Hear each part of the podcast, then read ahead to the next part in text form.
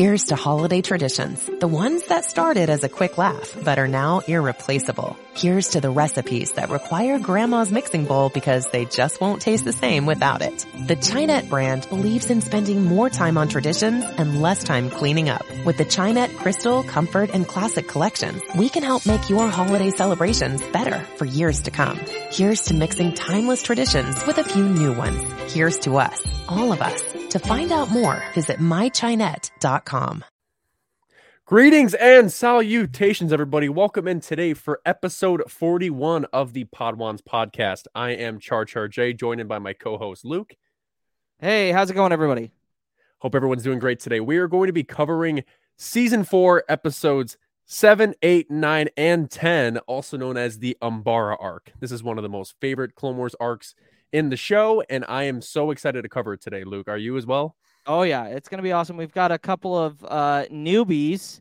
One one that's not so new to us, but is new to the show. Mm-hmm. Um, and then we've got a a a, uh, a, a multiple viewer here, uh, with one of our other folks. So, uh, but yeah, let's uh, let's dive uh, let's dive into it, shall we? Let's do it. Never would have made it as Obi-Wan's Padawan. But you might make it as mine. And we're back. All right. So the first guest for today's show. This is a newbie. This is the first time that he will be appearing on the Podwans podcast and hopefully more in the future. The first guest is PMP's Den of Antiquities, aka Max. Hey, what's going on, guys? You you, it you nailed it though. You nailed the. I know that's a mouthful, man. I saw I saw it on your face. You were like, mm. Hey, I got to read plot summaries, so long names aren't a problem for me. yeah, you, you nailed it. What's what's going on, everybody? I'm happy to be here and talk Star Wars with you guys. Um, but Max, where can the good people follow you? Uh, so you can follow me at. I don't know if you can see my name tag there, but um, PMPS underscore DEN.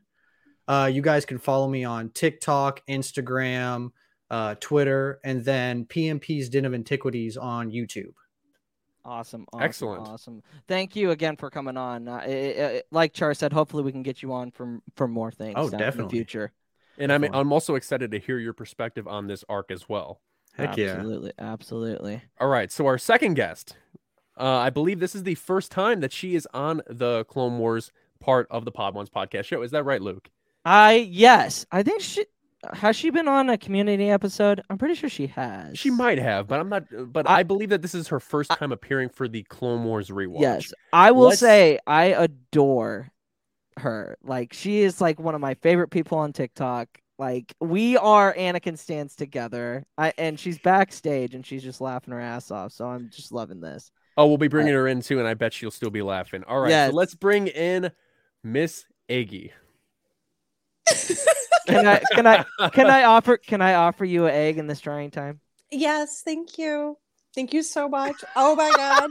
I One egg thanks so another. much for having me, guys. This is I'm really excited. Um, I am first off shocked at how professional you both sound. like, Why? Why Like- is it because we act like a bunch of morons when we're in Discord? Is that what it is? no, it's because- Yes. no, it's yeah, funny because it might be. Char, I, I just like Char, like you being like, I'm excited for this, Luke. Are you excited for this? Like, it's like, it's great. I love it. It, it looks like, yes, I am. And I just, I love this. I, I oh, think this, this is great. Yeah, betcha. Yeah, this is great.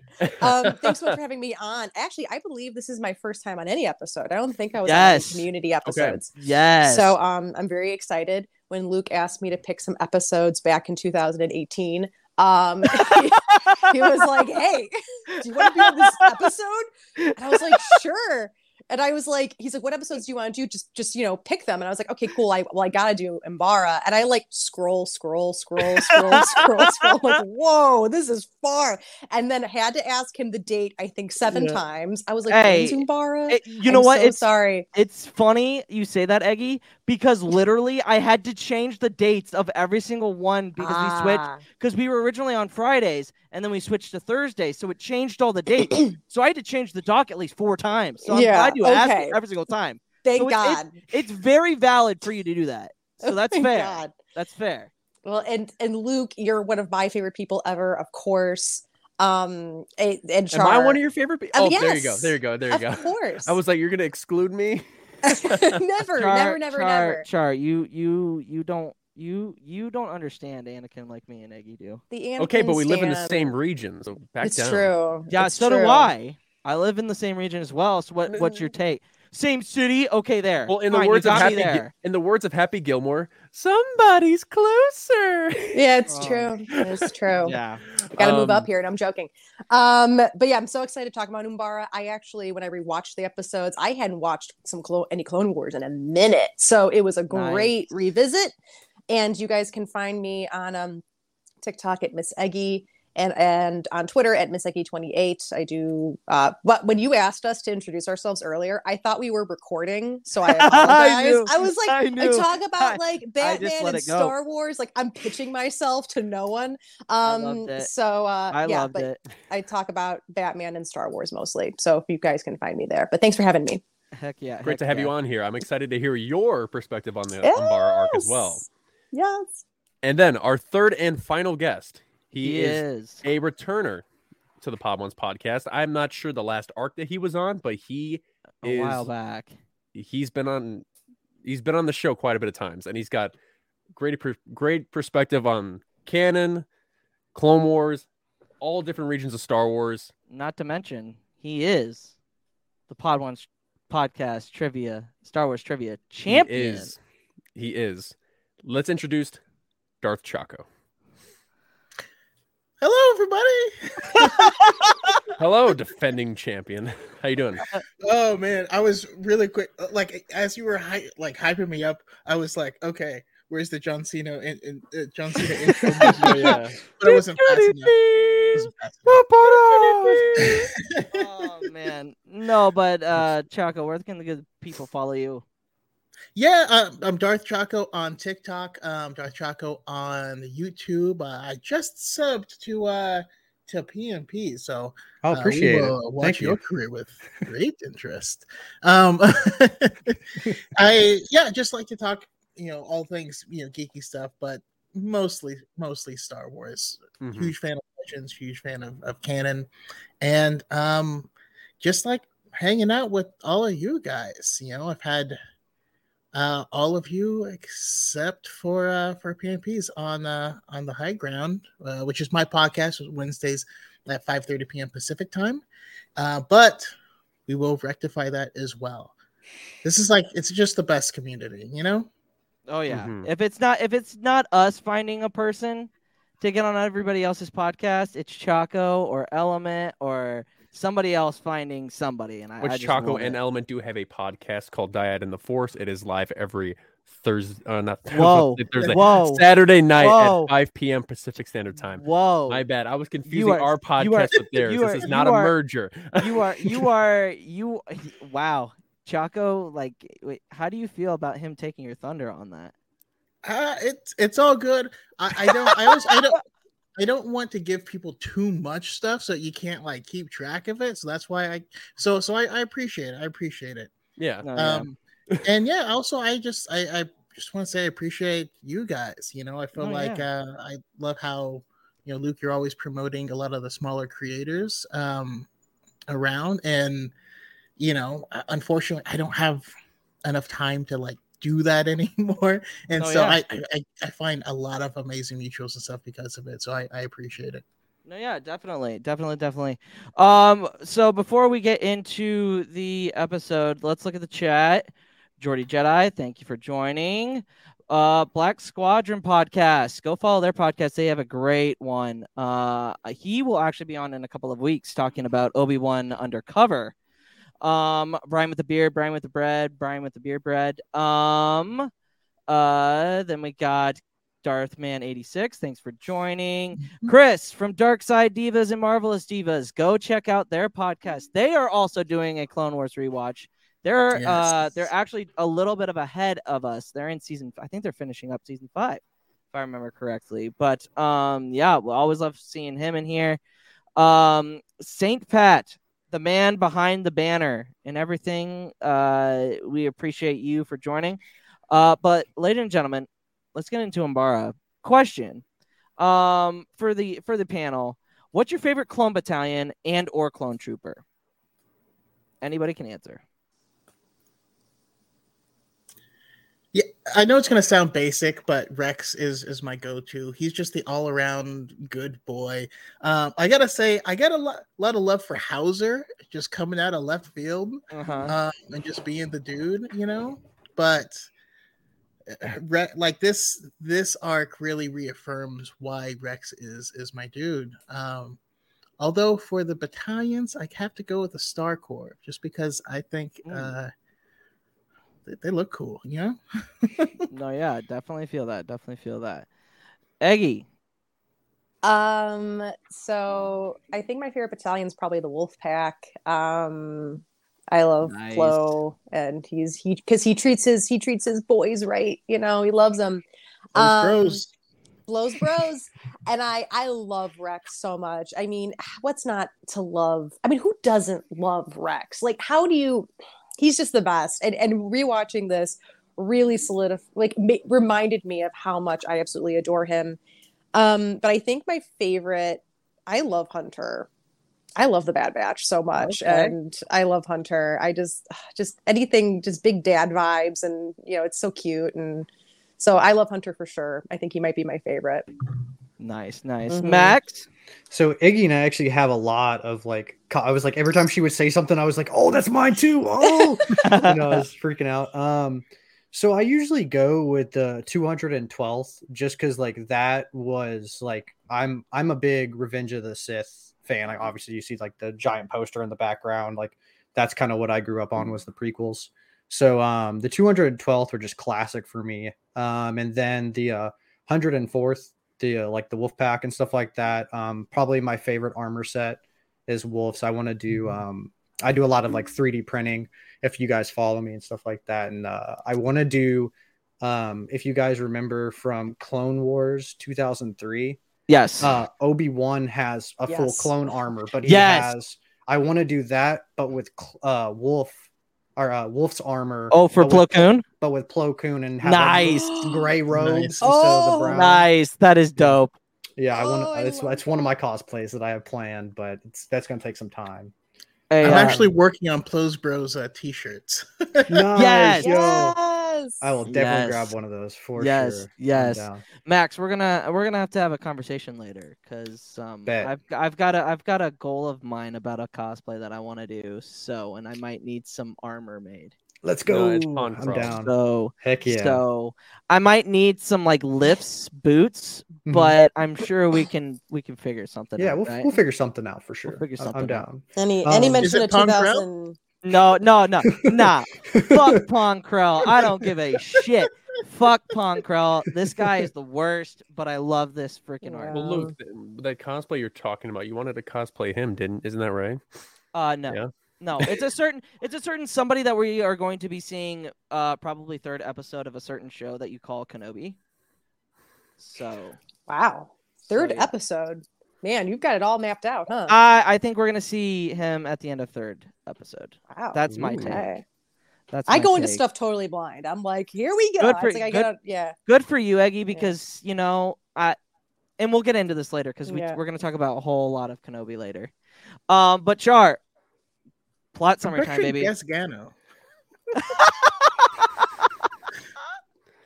Oh yeah, no doubt. Lips on Tatooine. Interesting.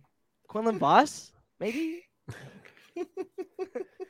Char, go ahead. Plot All right. summary, guy. The first episode of this arc is season four, episode seven, Darkness on Umbara. And here is the plot summary War in the expansion region.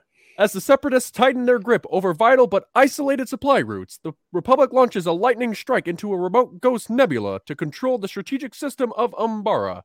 Republic forces smashed through the separatist blockade in an effort to claim the shadowy world.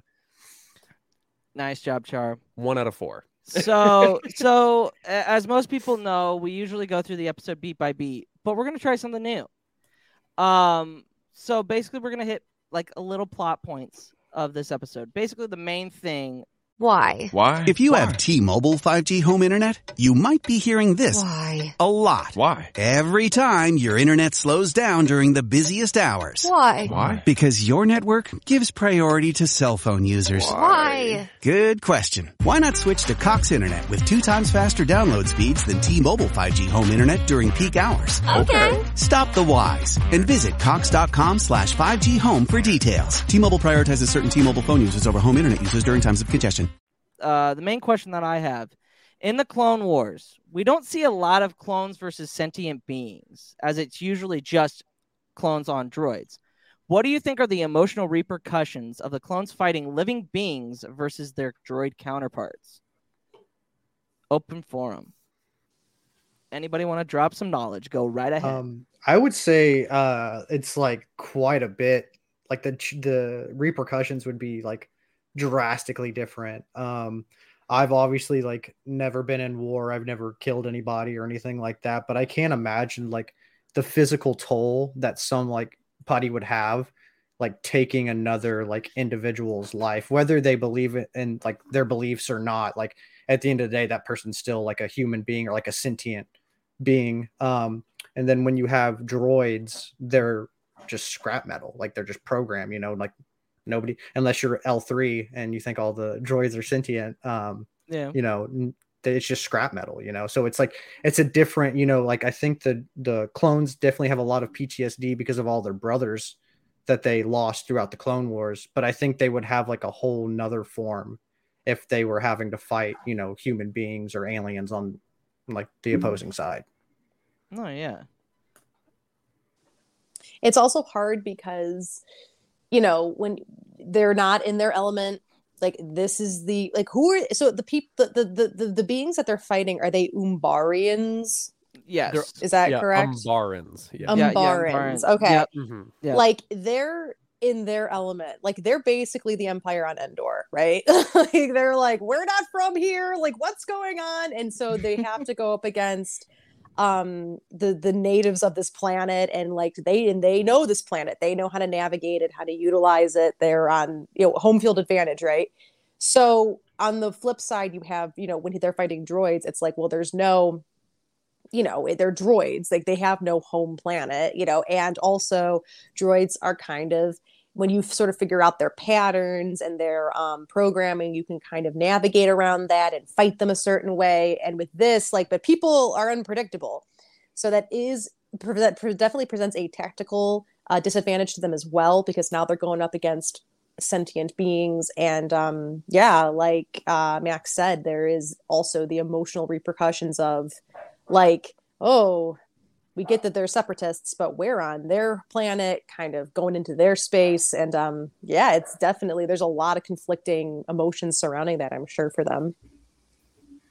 Yeah, it- it's it's uh it's it's Starship Troopers, you know, like our our boys are the invading aliens, and I I I know it's just an interesting like this whole arc has a lot of just interesting turnabout where people Yep. um that you would normally you know think of as one way are being portrayed as as another, but I think the biggest emotional impact probably comes from the decision to make them very humanoid um how that affects the viewers the the kids watching it because this Yeah. is this is very different like it's it's very easy to be like yeah we're shooting robots you know but um yeah i think that i think it was a, a great move because this also allowed them to really stretch their legs when it comes to design Oh Um, God, yes. there's there's a lot where they were constricted by the aesthetics that you know George had set by things. And when you like watch the behind the scenes and they talk about how they got to get really creative with the Mhm. technology, like they're laughing because there's no ramps or stairs or anything for these people. There's all these like weird force fields that you get in and they rise up. And they're like, you know, they've evolved past the need for for for stairs yeah. unlike Hondo, whose ship has is like a it's like climbing the ziggurat, you know. Yeah, yeah, yeah, absolutely. Um, no, but I think the most interesting part about this, like the like, especially the first sequence, like you get to see Anakin Obi Wan talk, and then, um, uh, you go straight into battle mode. Like th- this and the Geonosis arc are very close together in like the way that they are shot because like it, you get a lot of the shots coming close on like the gunship. It's very much like you're watching a war documentary in a way. Um, uh, what were you guys' thoughts on like the shots in particular in in this episode in this first episode beginning? It was, incredible. Like one of the things that really always hits me, and this is especially at the end of Attack of the Clones, is when you have the shots and it's kind of like dark and hazy, and how they are illuminating things as they're flying. Ah, just such cool shots. And then again, stretching legs where we had how, like, it's it's hard. It's weird to call it camera work, but it truly is because for this show they built sets and then they just filmed inside of the sets. These aren't storyboards. Uh, that was one of the big things that they advantages that they push, which makes the show a lot cheaper in the long run. Um, but like when the plant has him and he's shaking around and the camera has that low angle and it's like moving back and forth. Yes. Um, the different angles that reveal the spider tank walking through and crushing things, and then the sound design behind that oh man they this arc you know also it, it unveiled a lot because there's a lot of new technology there's a lot of new techniques used Mhm. in this arc for the very first time oh yeah, absolutely. Eggy or Max, any thoughts? Um, yeah, the, as far as like the um how it was shot, um my background is in like uh I, I didn't tell you guys this, but in video game design and I do like environments nice. and stuff like that. So I I usually look at environments pretty pretty hardcore and I really because this is a dark arc, obviously. Like this is like the whole thing is like super dark. Yeah. Um and it is super dark like, in the in the thing, you know, it's very but I really like I think they nailed like the colors, like the color palette and like the tone Yes. like, like it's just like I think that's like part of the reason why it like slaps, so to speak, is just because like everything is on point. Like the story's good, the music's good, the color palette's good. It's very engaging, um, and it kind of gives you like this certain like uneasy feel about like watching the whole the whole arc, which I really appreciate. no, yeah. Yeah. It for me, the thing that I think I noticed, like it is, it's shot like there's even a part where um I one of the things I noticed the most about this arc was the sound design. My it's like in it God, like when um Pong Krell ignites his sabers Yes. and he starts like you know slaying all the troopers like it's like it's so i was just so taken aback by how crisp and clean and impactful and heavy the sound design was also shout out to i forget i think it's in the third episode um to the part where the score suddenly sounds like the score from a few good men and it has like the trumpets There's, like, Yes. it has like the in every 90s military movie there's like the the score is like trumpets and it's like really emotional and like it's like they all have the same score but it's very impactful Yeah. um and they're straight up apart. I think it's where rex is like he's like talking to them. He's like we're not robots. We're not machines. We're men and we we don't we know Yep. blah blah blah. And like the trumpets start playing and i was like this is so intentional and great. Um it was really good. But yeah the environments are gorgeous. I mean there's a reason why this is one of the most popular arcs in the Mhm. entire series. And i think it's because everything it's just like lightning in a bottle. Everything Oh, about yeah. it just works you know? And um and yeah the the there's the the special emphasis on militaristic approaches to the storytelling and also how impressive it is that the majority of this arc is like them waging attacks and every attack feels fresh and new and nothing feels tired you know? And i think Mhm. that's that's like really cool and they utilize the environment um so well for that. It's so cool real quick i just i have to add because uh because of the trumpets that stuck out to me as well um dave filoni said that he took that straight out of predator uh, Oh, yeah. end of Predator, where Arnold's kind of like reflecting. He's like, Yep. "Yeah, yeah, we're we're gonna we're taking those trumpets." Yo, we lost a lot of good up. men. no, yeah, but like even like talking about the militarization, like I got very much like um I think well obviously George made the prequels during during the uh, Gulf War and the in the Iraq War and, and the War on Terror. And I feel like this arc in particular is very much a mirror of that, showing like the the clones invading a planet that like they like showing like how Choco was saying earlier, it, it makes you uncomfortable because they are fighting not they're not fighting the typical droids. They're fighting sentient beings. And we've only ever seen them fight sentient beings in against in geonosis. That's it. Like bes- Mhm. besides that that's it. Um uh but like it, it- i i got so many vibes because i mean george lucas used dog the dog fighting in world war one world war two i mean in a lot of the shots of of, uh, of a new hope empire strikes back a lot of the originals were based on the dogfights uh in world war two do you think that they looked at films like Saving Private Ryan, um, Black Hawk Down, and Black sure. Hawk Down, yeah, Scott. and, and, and yeah. stuff like that when they came up with this arc? Do you think that was kind of an inspiration? Yeah, yeah, for sure. They definitely looked at war movies uh, of the, you know, of the 2000s. It's like we don't get war movies are so I can't remember the last time I mean Dunkirk was pretty recent and that's kind of a traditional sort of war movie with like the focus being just on the event. But uh oh yeah, Black Hawk Down, Yes. uh, you know, the Vietnam, you know, Platoon, and Platoon had to have been a huge influence because it's also Mhm. about, you know, the Americans going into Vietnam and being so displaced. Um, and you know, and not knowing where they are, you know, you know, I, I think it's really impressive because they they could have done an Endor situation where it was just sort of jungle-esque, but they instead kind of went for this eternal night aesthetic Yes.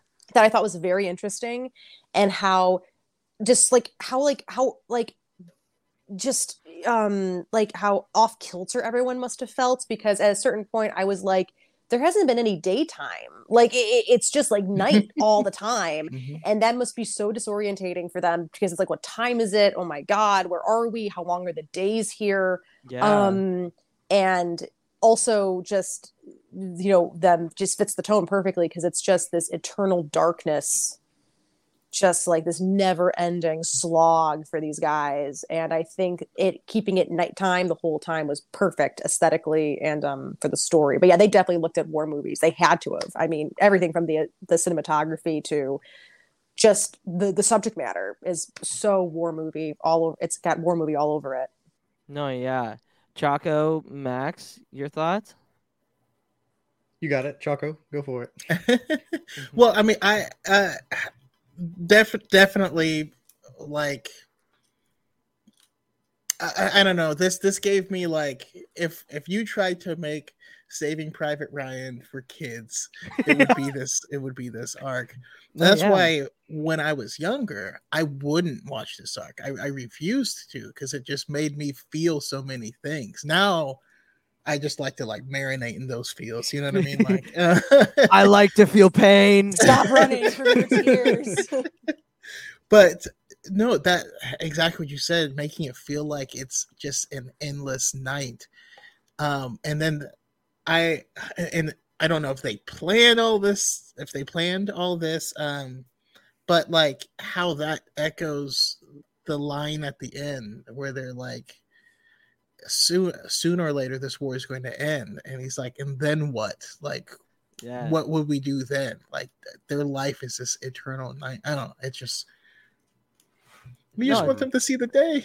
yeah, no, you're you're absolutely right. Because I mean, and also think about it from a, a Senate standpoint. The whole war, everybody was behind the war because they weren't fighting sentient other sentient beings. Yeah. Because the Senate was like, okay, we're fine with it. Like we're not the the separatists are being run uh, have a droid army. They're not going to use anybody else. Like I wonder what the Senate had to have thought when they heard that Umbara the Umbarans were actually going to fight because I mean that's got to be jarring for for the senators because it's like they're this is not how that was supposed to go. You know what I mean? Without without a camera crew, they don't care. They don't know That's it's true. there. I mean, they were like like Naboo got invaded and and the Trade Federation's like, I don't know what you're talking about. The send a crew or something. Like, bro, like you're torturing our people. They're in camps right now. Yeah, I, I don't think they, would- they would care. No, probably not. You- You're probably right. Uh, Max, your thoughts? Coming to Curiosity Stream, go on an adventure 66 million years in the making with Dino Week.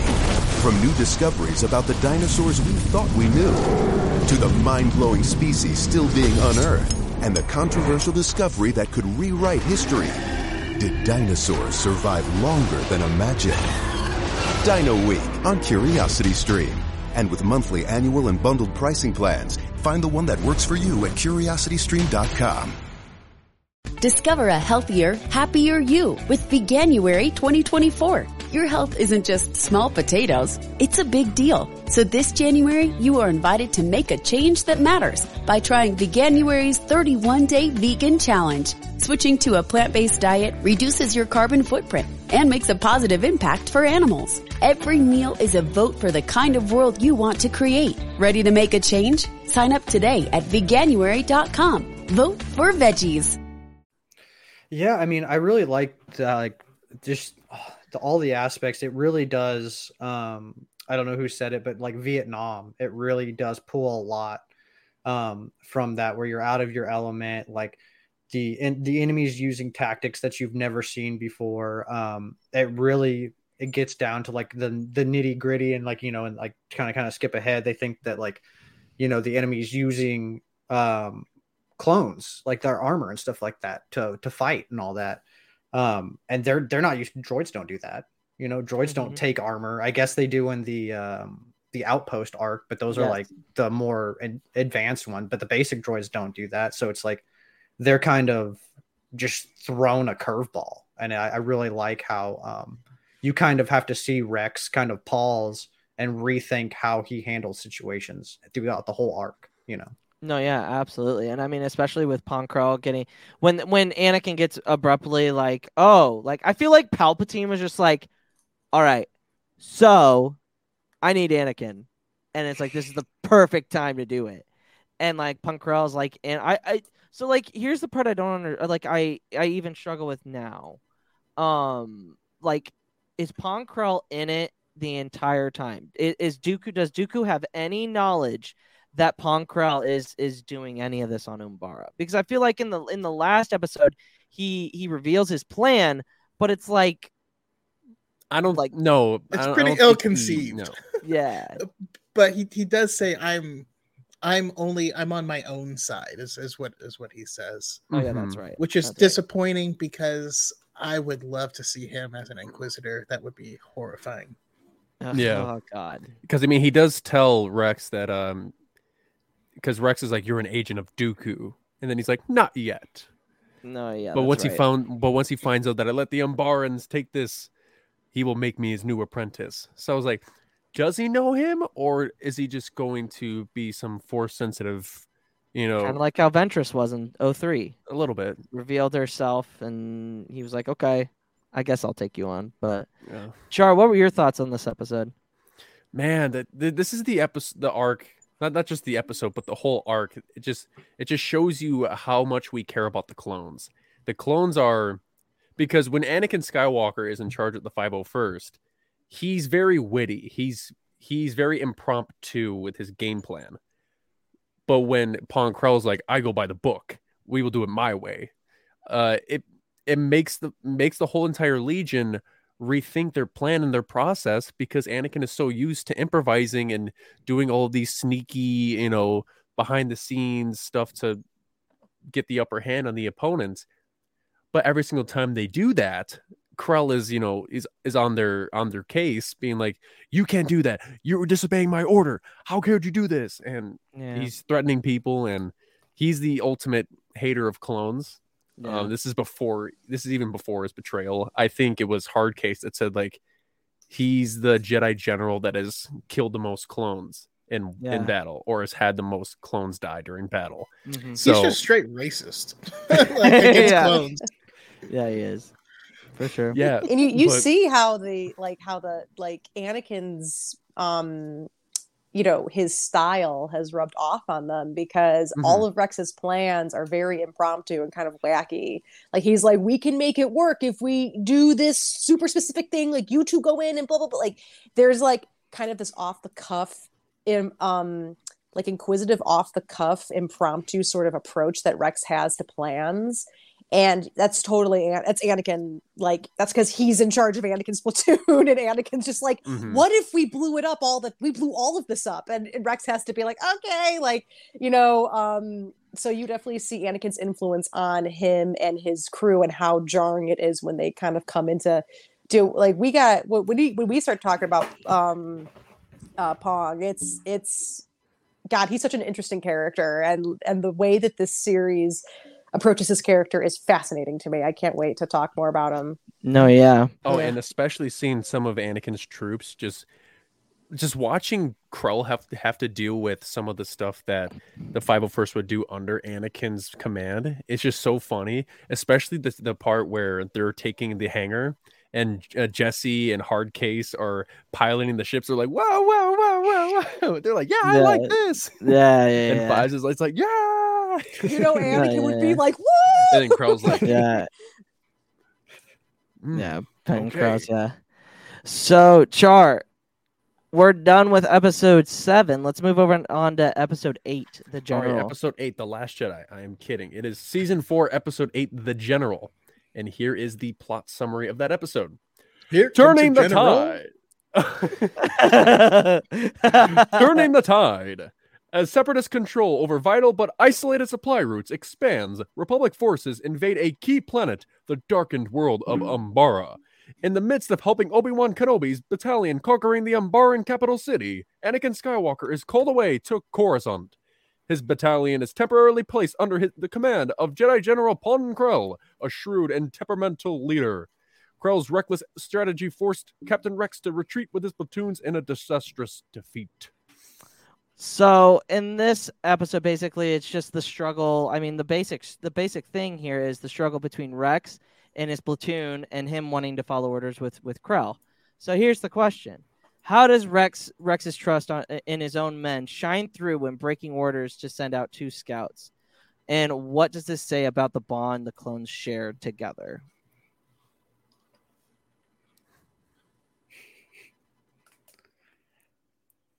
Well, um, I think that it, it really plays because you know Star Wars is about family, right? Like that's like the the whole thing, and I think they did that um, in a good way, in a good way. You know, kind of uh, Rex sees um, going back quite a few episodes.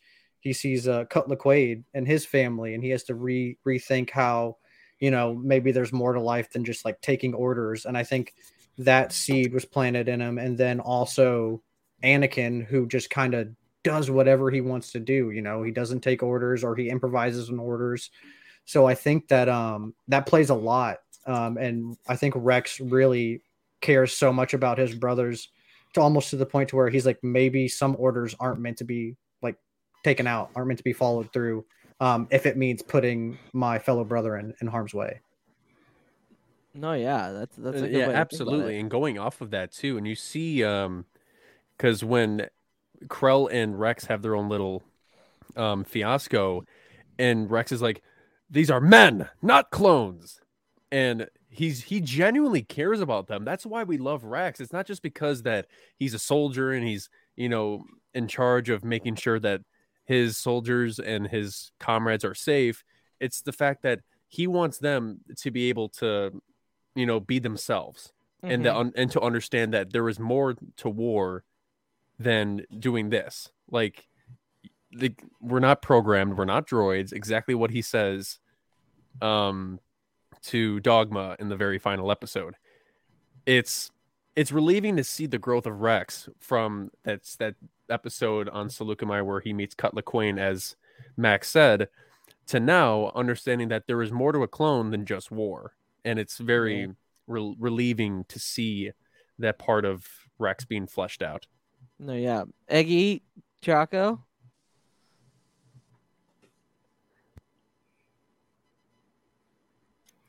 I'm waiting for Choco to go. I, I, you unmuted. You unmuted. That I know, I know. It's 'cause this, it's because this mic makes sounds. Um, no, yeah, it, yeah. I mean, yeah, the development of Rex is um, because Rex is like I, it, I mean, let's be honest. Rex is the clone. Like he's the clone. He's the one that we get to know the most.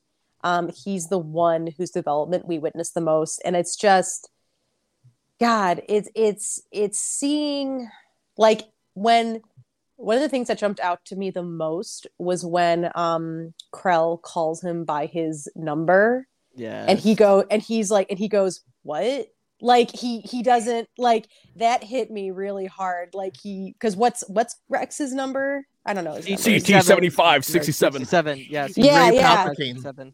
yeah yeah yeah and he and he calls him that yeah and like and Rex is like huh what like he it goes to show like how long it's been since anybody called him that um and so much so that it's like you know it it it honestly i would love to hear like it i was thinking this is like just hit me like i would love to hear like a trans person's kind of sort of feeling about this because to me like the numbers really are kind of like dead names and they like reject them and they adopt their new identities and their new names because their names are how they have identity like that's who they are.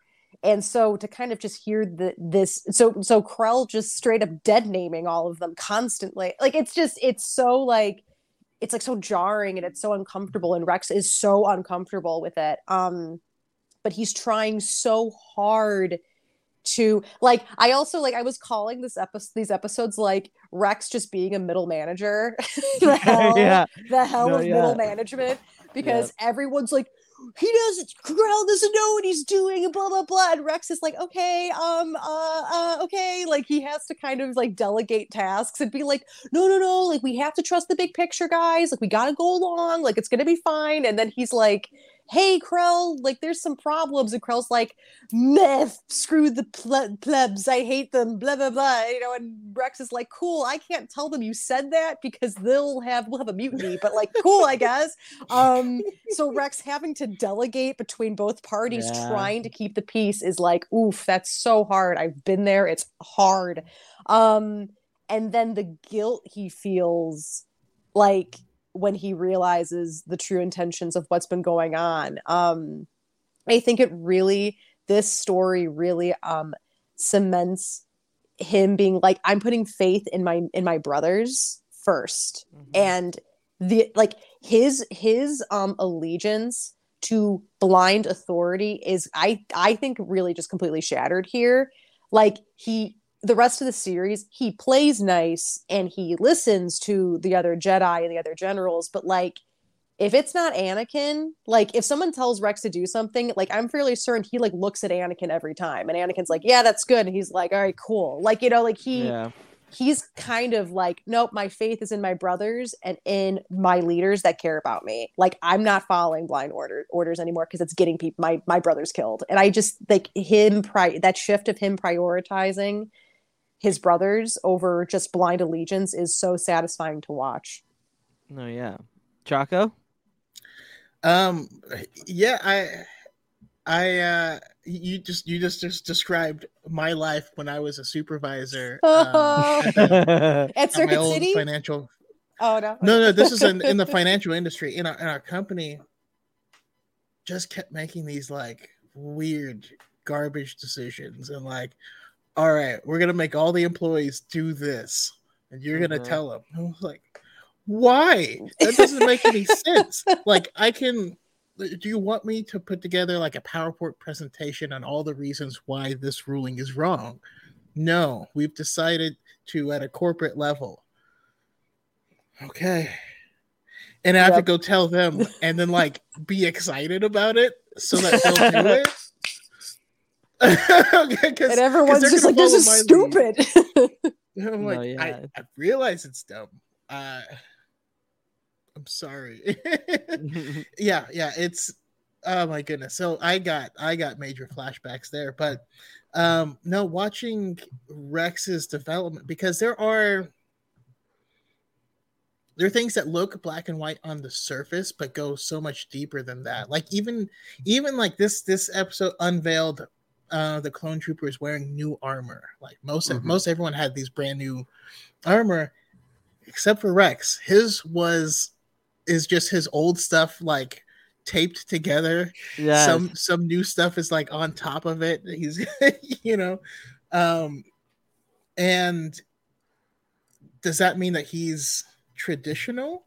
But just because she's traditional or values those traditions doesn't mean he's by the book uh but he's also and he does reckless things under anakin but compared to anakin he's the straight man in that relationship of anakin's like we're just gonna go fly off this cliff and he's like we will die if we do that. Like uh it's it's really interesting to see all these people put in the exact opposite position of where they normally would because it's when you know people get shaken up it's when change happens that you get to see them grow get to see what would happen if they can't function kind of on autopilot you know and i i loved it Oh yeah, absolutely. Char. That's it for episode eight, the general. Now on to episode nine, All right, episode nine, The Rise of Skywalker. Let's Plan of do this. Descent. All right. All right, Plan of Descent. The plot summary Invasion in peril. Republic forces struggle to take Umbara, a hostile planet completely enshrouded in darkness. Jedi General Pon Krell and Captain Rex lead a battalion against a constant attack by a brutal enemy. Krell's aggressive and reckless strategies backfire, killing many clones. Despite the Gen- Jedi General's dangerous tactics, Captain Rex's squad successfully captures a critical airbase. This further fuels the mistrust of Krell's leadership, dividing his men. Good job, Char. You've done really well with these, and I feel like this new this new way of doing it is going to help you with your with, with not be so off kilter. You know, it is helping. It is helping. You know, you don't have to talk much. You, you just you just go with it. Um, but At first. yeah, yeah, pretty much. Uh, so like last episode, um, I mean, the Rex does sh- uh definitely trust his troopers to go out and take out uh the the base, which ends up working uh in their favor. Um, now the question for this episode is: This episode highlights the abilities and unique personalities of the 501st. If the clones were split up and given to different to a different general at the beginning of their service, would they be as successful? How much of their talent came from Anakin's leadership? Um, I mean, I think I think it really depends on like how you define um successful because I think um Anakin's like ability to adapt to the situation um as far as like from what we've seen is like the best of like any Jedi. Like he can adapt to any situation fairly quickly and and get out with I would say most of the time minor scrapes and bruises for the most part where you see some other Jedi uh, throughout the Clone Wars kind of struggle in that area. So if it's like adapting to the situation, I would say may- maybe not, but I do think that there's a lot of other Jedi out there that have different perspectives and different um, ways that they look at things that could maybe heighten their senses and other other area, like at least the clones in other areas. But I think as far as like adapting to a battle scenario, I think Anakin was probably the best at it just because he had so much natural talent of being a warrior and thinking on your toes and stuff like that, which you don't see a lot from um, a lot of the other Jedi in the Clone War show. No, yeah. I think that there's definitely like um first off, Max, it was so funny because like when when the question was posed is like, you know, how do you think they fared like you know basically like under Anakin, how do you how different would they be? And when you were like, when it comes to Anakin, it depends on what your definition of like accomplished is. what is accomplished Anakin? Was just really funny. But it's true. I think that Anakin, Anakin's emotionality is best exemplified on a battlefield. Like we see kind of the negative aspects of his very emotional personality in his personal life mm-hmm. and kind of like in his marriage and sort of how it affects him eternally. But the thing about Anakin is that his his emotionality An- Anakin Skywalker to me is like I I I know I'm sorry I'm gonna I got to go full astrology. I don't even know when his birthday is, but he's like such a Scorpio to me. Like he's so Scorpio to me. Like he's like just has a lot of emotions and like. But if you apply him in the right situation, that like can be can can work to everyone's benefit. And um the emotionality he shows in battle is the perfect landscape for for him because I think that the way that he treats his battalion is so different from the way other Jedi treat their battalions because Anakin has a lot of attachments. And when Anakin meets people, he's like, "Are you my friend? like we're friends now." You know, like it's so I I always I was thinking this this this arc made me think about how like if everything went didn't go eh, you know freaking you know ass up you know fucking Jesus Christ like if everything went the way it was supposed to go. And let's say the republic won the war and there was like you know oh what are we going to do with the clones now? Anakin skywalker would personally like see to it that every one of the clones in his battalion would be relocated to some sort of place or situation that benefited them and made them happy. Like he would be very involved and like he'd get rex an apartment and be like we're gonna go and hang out. Like he would like like have a relationship with his clones after the war. He just comes off that way. He really cares about these guys. Yeah. and um and i think that under his leadership it led that's why rex is so emotionally intelligent and that's why the other cl- his clones are so emotionally intelligent or at least like you know as soon as like anything starts becoming kind of suspicious with with krell you know the 501st collectively is like something's wrong. Like he's he's suspicious. Like i don't like this. Like it's and it's not because he's new and they don't know him. It's because they're like something's wrong. Like something's just wrong with this guy because mm-hmm. he doesn't care about us and anakin cares about us. And, and it's like they all know something's fishy and so does rex. So like under anakin's leadership they have a lot of emotionality. They're very emotionally intelligent and they just know when something's off. And i think that under a different leader like they all would have had one really great war careers but i don't think i don't know if they as a battalion would be as close as they are you know Yeah. No, I, I- that that's and, and you know what's funny? Uh his sign, his official sign is a Scorpio. Is it i fucking knew it he There is you go. There you he's a scorpio Yep, yep, through and Scorpio. through And Eggy, that was so funny that you mentioned that um, Anakin would, you know, get Rex an apartment and everything. and would go hang out with them. Well, I'm thinking, like, what would Plo and his bros like? Would they just be down in the Uscru Uscru They get a district, just chilling at Outlander Club, they'd just get- going to yeah having some They- death sticks? They'd get a farm and they'd all like live there together. It's, they'd, it'd be like a frat house. It'd be like a frat house. Like he'd be I- like, I Plo Koon would be like, I got us a house, and they'd be like, They, they are they, they they start challenging each other in fathier racing.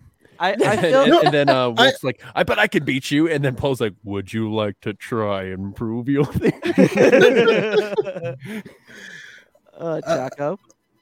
Oh, no, I just I just feel like okay, Anakin needed to leave the Jedi and just form a private security company with, with Yes. the 501st. yes. Um, and and that's that's like a, a show I need. I also agree with Plo on a farm, and their farm would be neighbors to to Embo's farm, and and they would just like do pranks and stuff on Embo all day. oh my god, that's so funny. it would, it would Uh, be called Skynet. I- Yeah. Oh! Uh, Except it wouldn't be calamitous. Although Anakin Skywalker would probably be like, "We're going to be your private security company," and then they like blow up the building, and he'd be like, "Oh, sorry." Oh, like he's just that. Oh, yeah. Fortunately, my wife is very rich, so Yeah, there you go. Well, um, no, no, but I, I, I, I agree and disagree to an extent because a lot of what we see, it would, it's very interesting with clones because of the whole nature versus nurture argument. When uh, in these episodes, when they're sneaking into the to the airfield, Hardcase. He's like, why are you so amped up and trying to shoot things all the time? And he's like, yeah, I, I just like there was like a, a leak in in my in my chamber, and you know, I'm all, you know, Yeah, I'm all weird. makes, makes me hyperactive. yeah. he- uh, but that type of thing happens um, is is part of all of them, right? So even before joining these these squads, we we do see very different personalities. We see them heading out in different tra- trajectories, and we also get some of these things from like Waxer and Boil and these other people in other squads. Now, it's the pressure, like the tension that they're put under, that really accelerates that change. And I think that um, Anakin was a pressure cooker for for that sort of thing. so I think they they probably grew and reached their s- separate furthest points faster under Anakin than they would under someone like Obi-Wan who's going to like like like when they're in the middle of danger and like you are going to die like you have to like figure things out really quickly Mhm. and I feel like they're less in that situation or there's more with Obi-Wan they're absolutely in the same situation but they planned for it a little bit more Yes, yes. Where Anakin's just like, all right, we're in this situation. We're just gonna roll with it. Yeah, Obi-Wan's like the worst case scenario is going to be this, and that's absolutely what happens every Yeah. time. But but he said it first, so it's it's okay. It's I th- okay. yeah. I think a good example of that is uh in season seven when Anakin's right just back. like, "What are you doing?" He's like dodging all the bullets and stuff like that. And the 212th is like they're sitting there like uh, in cover, and uh, all the 501st are like underneath with all the jetpacks and stuff like that. I think that's a really good uh, representation of the question that that you're asking of how like different generals kind of lead Mhm. their their armies and the No, yeah. ideology behind it. No, yeah, we'll definitely. There's a there's a question later that that that is definitely uh is is a good one to think about for Jedi generals in particular, not and about how each one leads their their platoon differently. Um, Like but- Obi Obi Wan's troops are the least surprised battalion. Like Yeah. they're like, yep, yep. Like they're not surprised by anything. Like they're like, No. we planned for this, and like and like you know the 501st is just like, you know, what if we use fire? It's like, dude, what? No. yeah, yeah. What if we use this? Come on, it's got to work. Um, but uh, that's that's it for uh episode. F- uh, wait, uh, yeah, episode nine. Episode nine. Uh, Char, episode ten. Oh, this is where the fun begins. All right. I'm not talking about the plot, so we're talking about this episode. Yes. All right. Season 4, Episode 10 Carnage of Krell. While fighting to control the darkened world of Umbara, Anakin Skywalker's battalion is temporarily placed under the command of Jedi General Pon Krell. As Krell's disastrous strategies result in increasing casualties, his men begin to turn against him. Captain Rex struggles to balance loyalty between his commander and his fellow men. Under his watch, Fives and Jesse disobey Krell's order, resulting in their court martial. So a little bit of context. Um, uh, last episode, uh, um, Hardcase in uh, Fives and Jesse, uh, go to the. They get a little the- trigger happy. Yeah, they get a little trigger happy. They go and takes take the Umbaran ships, go into and destroy the the base that uh is. Well, they didn't mean to destroy it. Yeah, they, didn't uh, mean to, but like They were trying to get a, trying to get attuned to the um, flying the Umbaran ships so they can use it against them. But you know, No, yeah, it's it's it, it's pretty tough. They get court court martialed for um taking the ships and destroying the the main ship to where it was giving them problems. Um and like here's the question. So we we go through this like the begin I think I believe it's the beginning of this arc is where we see the uh the tragedy of of uh of the clones figuring out that it's themselves. Mhm. um that hits so hard because in the beginning of this series you're like oh you're gonna meet these these different clones. And like now you think whenever you see a clone you're like well that one's gotta be- they, they all have personalities now. And we see waxer end up dying from in, waxer from the 212th who had saved the the Ryloth, the Twi'lek girl in the Ryloth arc in yeah, which is a, which is a painting on his helmet as well. which is a painting on the helmet. And Which we get to see her again.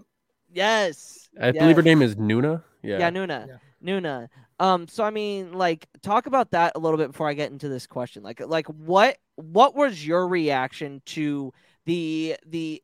I mean, it, it, it's probably one of the darkest parts of this entire series, in my opinion. Um, what were your guys' thoughts on that whole scenario happening, and then it finally clicking with Rex of like, uh, this is not, this is not good. Emotional damage. Yes, yes, to the Very umpteenth so. degree. Uh, I um, as much as I hate that, I love that scene because it's like, you know, you you, you get those like heartstrings being pulled, but it's such like Why? Why? If you Why? have T-Mobile 5G home internet, you might be hearing this Why? a lot. Why? Every time your internet slows down during the busiest hours. Why? Why? Because your network gives priority to cell phone users. Why? Good question. Why not switch to Cox Internet with two times faster download speeds than T-Mobile 5G home internet during peak hours? Okay. Stop the whys and visit cox.com slash 5G home for details. T-Mobile prioritizes certain T-Mobile phone users over home internet users during times of congestion. How long was Neil Armstrong actually on the moon? When did Europe start speaking English? Did Marco Polo really go to China? Curiosity Stream is the streaming service for all things history, plus science, wildlife, and more. What's the real story behind the Mona Lisa? We've got that. What caused the collapse of Rome? We know. Where did we find mankind's earliest ancestor? Come find out. For the holidays, give the gift of curiosity with 25% off gift cards for your curious cohorts. It's holiday shopping season at curiositystream.com slash gift.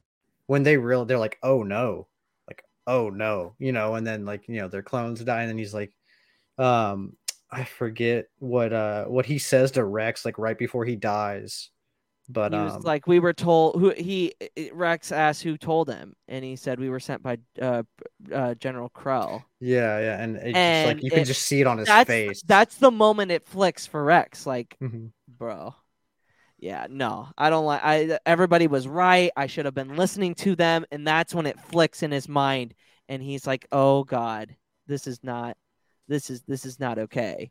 Yeah, Um, it really it really turns on you. Um, and one thing I wanted to say uh also that I meant to mention earlier is Oh, uh, yeah. R.I.P. Hardcase. Yes, Yeah, that was bro like lived, to like live to fight another day and it's just like done i'm just Yeah. like oh, oh like what what he said going before that was pretty cool too. Is like for the 501st, yeah yeah for the Yeah, Republic. Yeah, yeah, yeah. Watch those wrist rockets. It's, Watch those wrist oh, rockets. yeah, watch those. Yes, uh, OG Super Battlefront battle 2 is the droids, take 'em best, and nobody can tell me different. But, um, yeah, it's it it's tough. Eggy, what were your thoughts? Uh, the thing that really stuck stuck out to me is like like also like the single tear that goes down his face as he dies is like oh my god and and the the guilt that Rex must be feeling is he's like everyone told me and I didn't.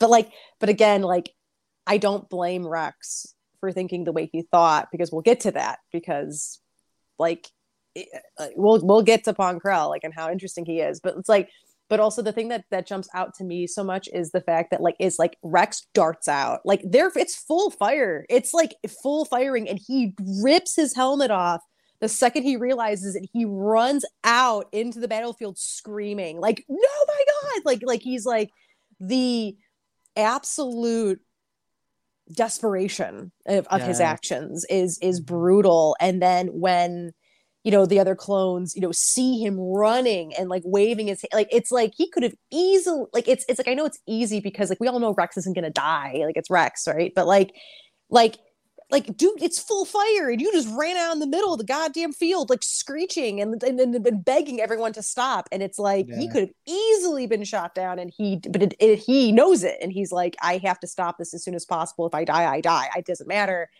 And um man it's just it's so devastating. Powerful. i mean yeah so powerful.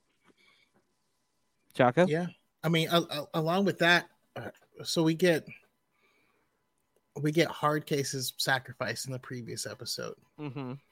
but he but he did it for the 501st. He did it because he knew how many deaths he would prevent for for his other people.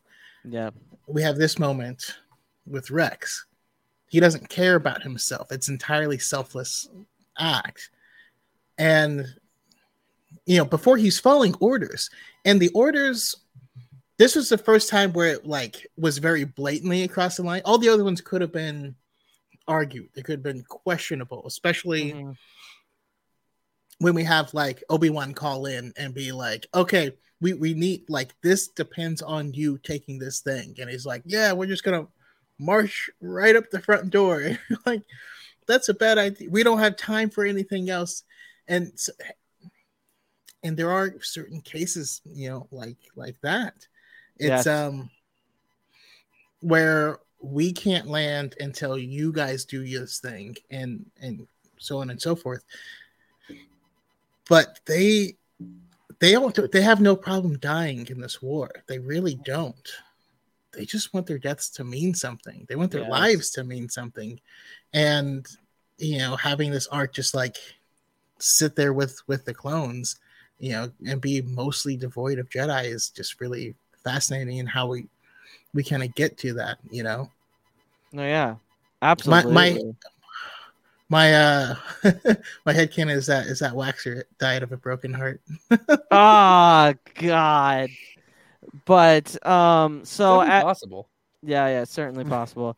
So the ending of this arc begs the question of actions and consequences. Many of the choices the clones had had to make were overshadowed with the threat of getting in trouble.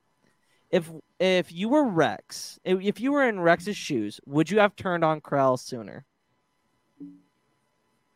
See, this is the question though. Like this is like why this is so difficult because the fa- like the way that Pon Krell is presented in this arc is so interesting because we've never seen this happen before. Not Mhm. and I and I mean I'm sure at some point in something like this is like something similar has happened, but like in the Clone Wars, this is such a foreign concept.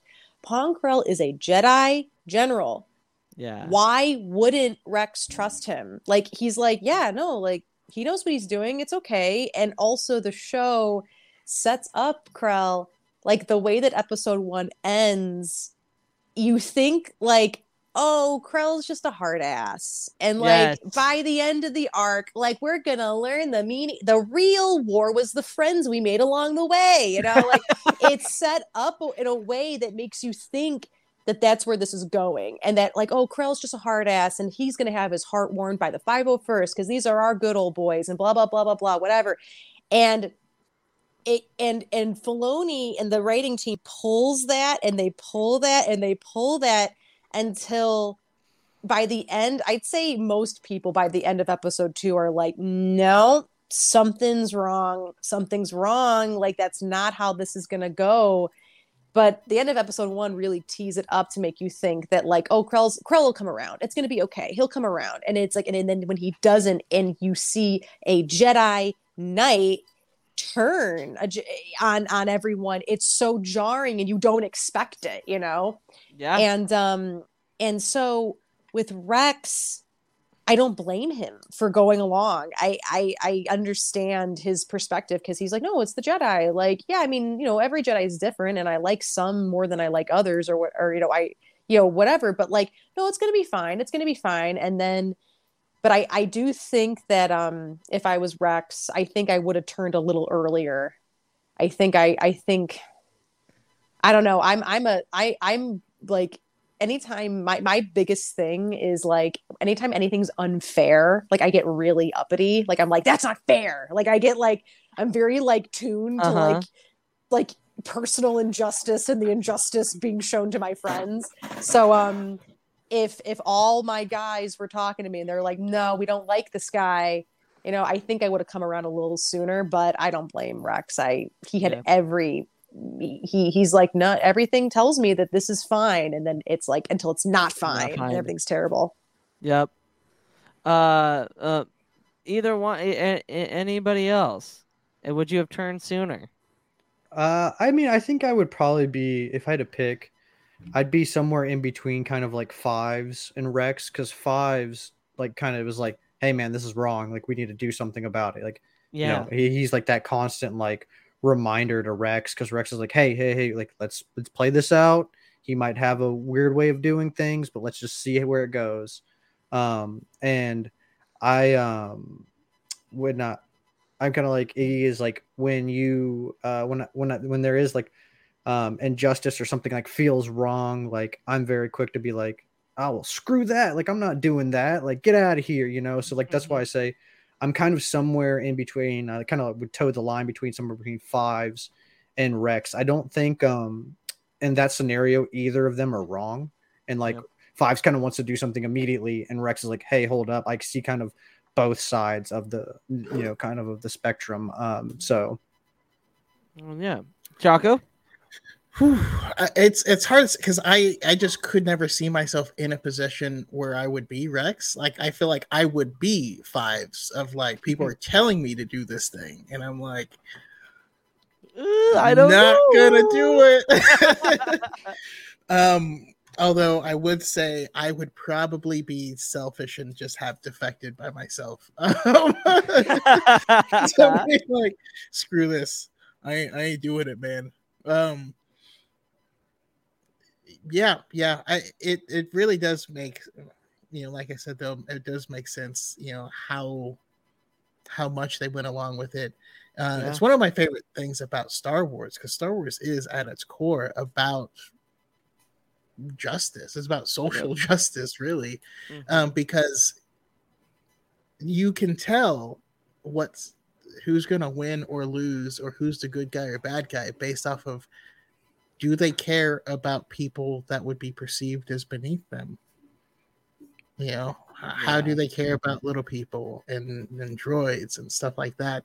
And and that's the determining factor. And you know i can't say if i was in the star wars universe i would immediately know that but i'd be like yeah he doesn't treat us with respect or care about us at all. Like you know Yeah, yeah, it's tough. It's tough because I mean he is he is between a rock and a hard place this entire arc, but uh, he finally makes the right decision, and I think it's awesome that uh, Dogma is the one that kills Pon Krell. Like I think that's amazing. And Um, are we not going to acknowledge one of the, uh, I would, in my opinion, the the most badass scene in all of Clone Wars? That five seconds of them marching up to the tower with the skull. Oh, and yes. Rex putting on his helmet. The, Mhm. Yes, Dum, dum, dum, dum, yes, dum, I dum. love that. It's I like, love it. oh, And I the build mean, up. Yeah, the build up and then like Krell going ham is is great. I Also- Tom Krell's voice actor Oh, I was about to Yes! say, like, who does his voice? I meant to look it up and I forgot. Yeah. oh He's uh, incredible. he was uh you were just playing arkham knight right he's lucius Yeah. Oh, he Oh, is Lucius yes! Tom Fox. Voice actor is uh, Dave Fennoy. Oh, nice. Yes! There's 'Cause lucius I fox was- in there He's that one of does make sense because I was like, he sounds kind of familiar. Like, yeah, because yeah, in Arkham Knight, he's like, "Hello, Mr. Wayne," and then Bruce is like, "Can you make me this thing?" And he's like, "Sure, I got all the time in the world, you asshole. Fine, here's your ship." it's, it's really funny. I like I like Lucius in the game, but um, but yeah, he's also I'll just keep like, running your company for Yeah. you. Can I get a raise or something? Like, Yeah. Bruce is like, find this for me. And he's like, okay, it's gonna take me a minute, you billionaire dickhead. Like, anyway. Um, but also what my my other favorite thing is like, what the hell was Krell's plan? Like he was like, I'll just kill all of them. That was honestly his plan. He's like, I'm just gonna kill all of you. Like, I'm just gonna just kill all the clones e- e- ever on this planet. And I'm like, dude, like, and I, which also like just shows his hubris, and Yeah. also shows like to like Brandon. I think you and Pep talk about this all the time. How like the dark side makes you stupid, and and he's like, yeah, it's just yeah, I'm just gonna do this, and it's like, dude, no, like they're not, they're gonna get you, you idiot. Mhm. Well, Krell, well, you well, Krell takes it. Oh. Oh, oh, I, I'll go first. So the idea that so the idea that clones are all disposable, Krell takes that idea and m- puts it tenfold. uh, I think though the his his plan is interesting to me because it mimics um the Matthew Stover Revenge of the Yes. Sith novelization Dooku's plan, just Yes. on the opposite side of like, Yes. all right, then they'll come and they'll take me in, and then I'll defect, and then then they're going to give me my own army and 72 virgins, and, and you're like, Yeah, pretty much. bro, this is this is not going to go the way you think. Yeah, Um, no, no, no, not at all. Not at all. Um, but so that is the end of the arc. Uh, got a couple of questions as an overall arc. Um, uh, Krell says that he does things by the book.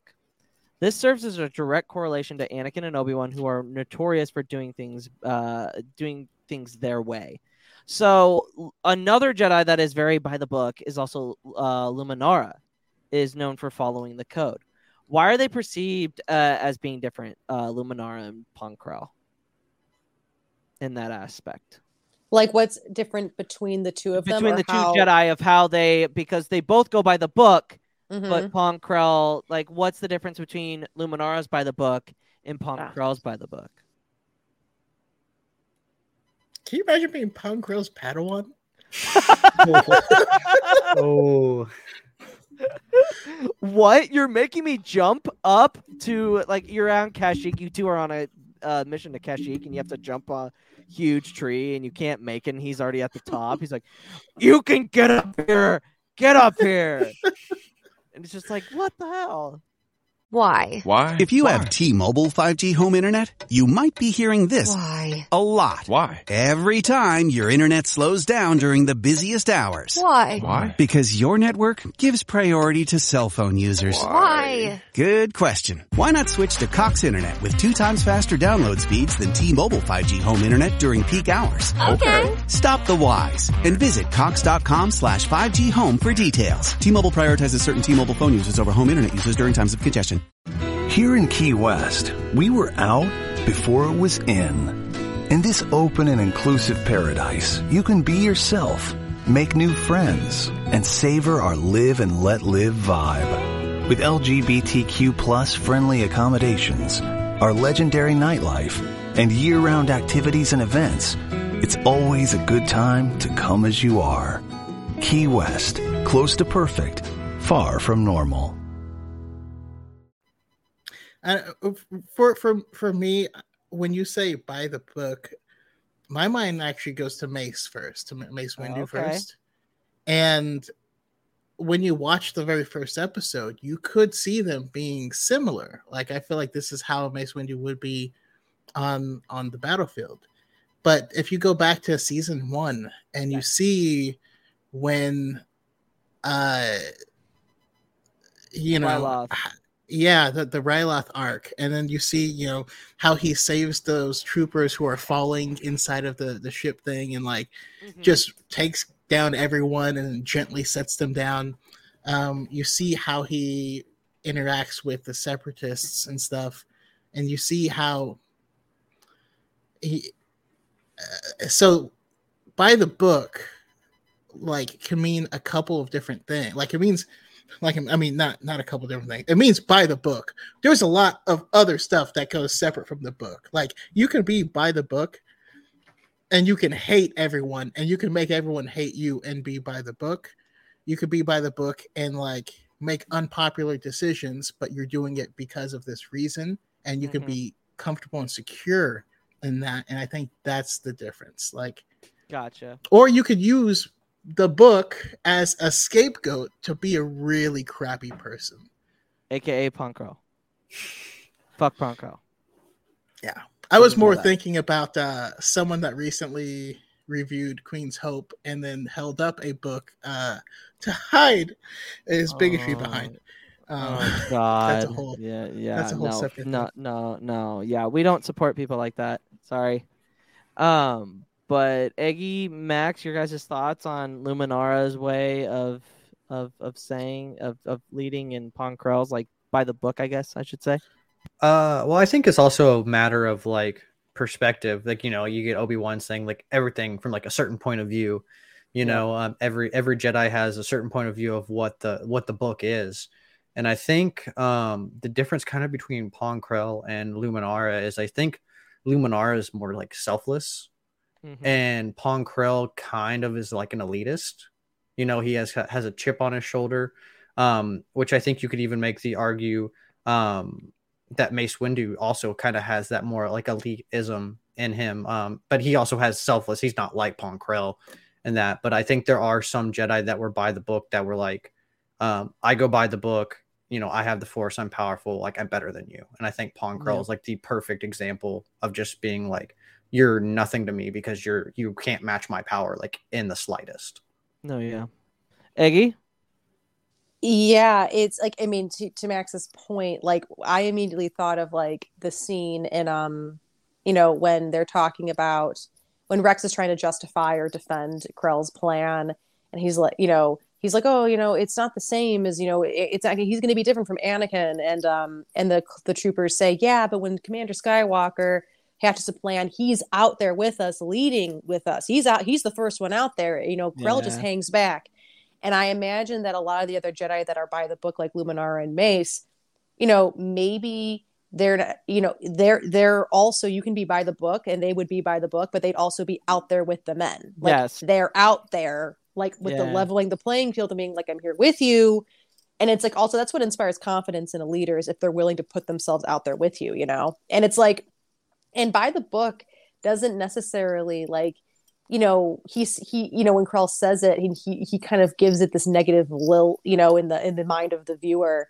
But it's like I don't think that's mm-hmm. fair because like as as good of a leader as Anakin is you know that emotionality can still get in the way because like if you're in the battlefield like you can't you know you can't go back for everybody all the time. You kind of have to kind of set your emotions aside and get to the task at hand and I think Mace and um, Mace is really good at that, and Luminara also is like really good at that. And you know, and it makes me think of how you know, just talking about Mace, like I think about how in like the in ep- season, the last season, I don't remember what episode, but uh, it's uh he they're fighting. He's with Obi Wan and the Yes. and, and he says and he says, "Get the men out of here."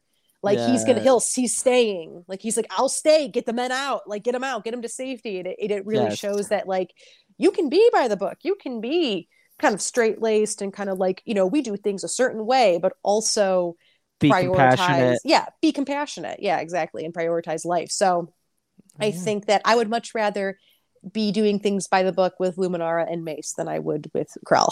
yeah.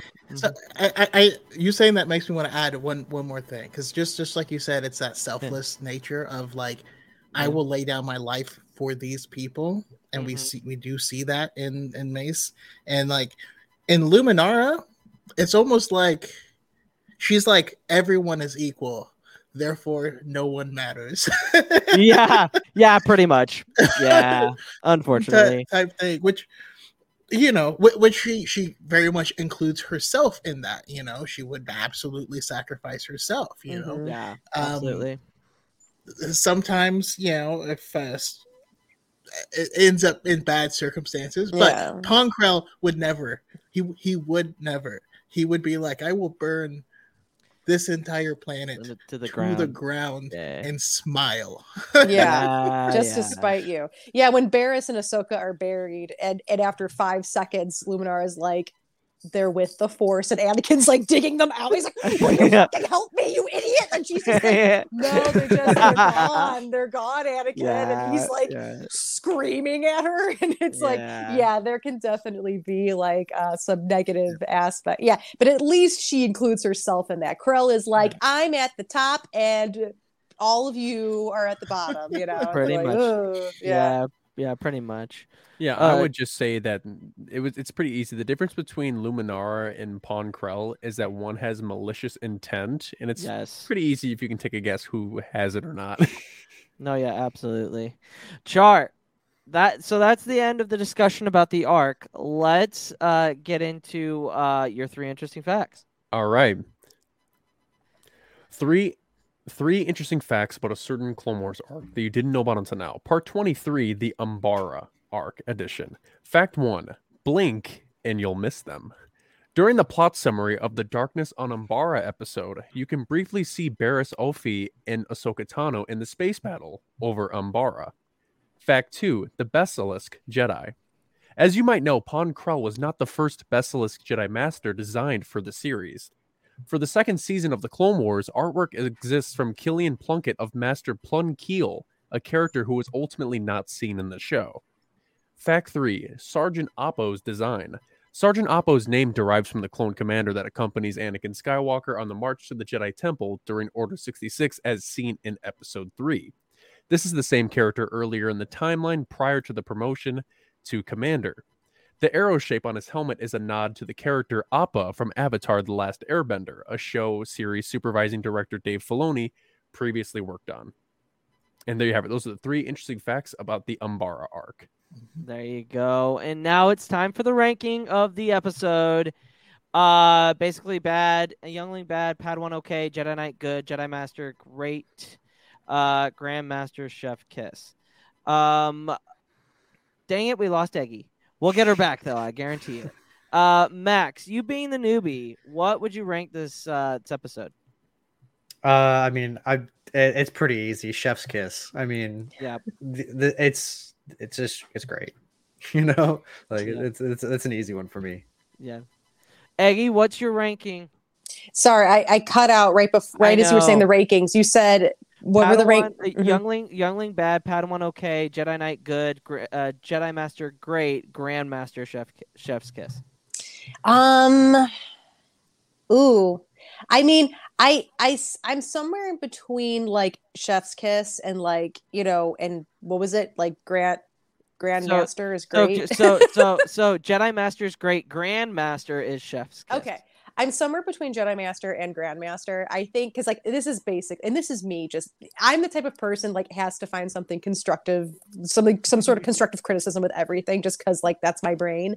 But like I do think that this could have probably been three episodes. Like it didn't really need to be four. Like it, there's a lot of repetitive. It's like it always feels fresh and exciting, but there is some repetitiveness. Like it is just like a, four episodes of everyone being like Rex, this guy is sus, and Rex going no, no, you know, and it just kind of does that over and over again. Mhm. Um, so I do think that like, and it's always engaging and interesting and compelling, but like it, there, when I was thinking about what happens in each episode, I got some episodes mixed up. Like I was like, wait, Mhm. does that happen episode three or episode two or one or wait? Like I, I was having trouble placing events.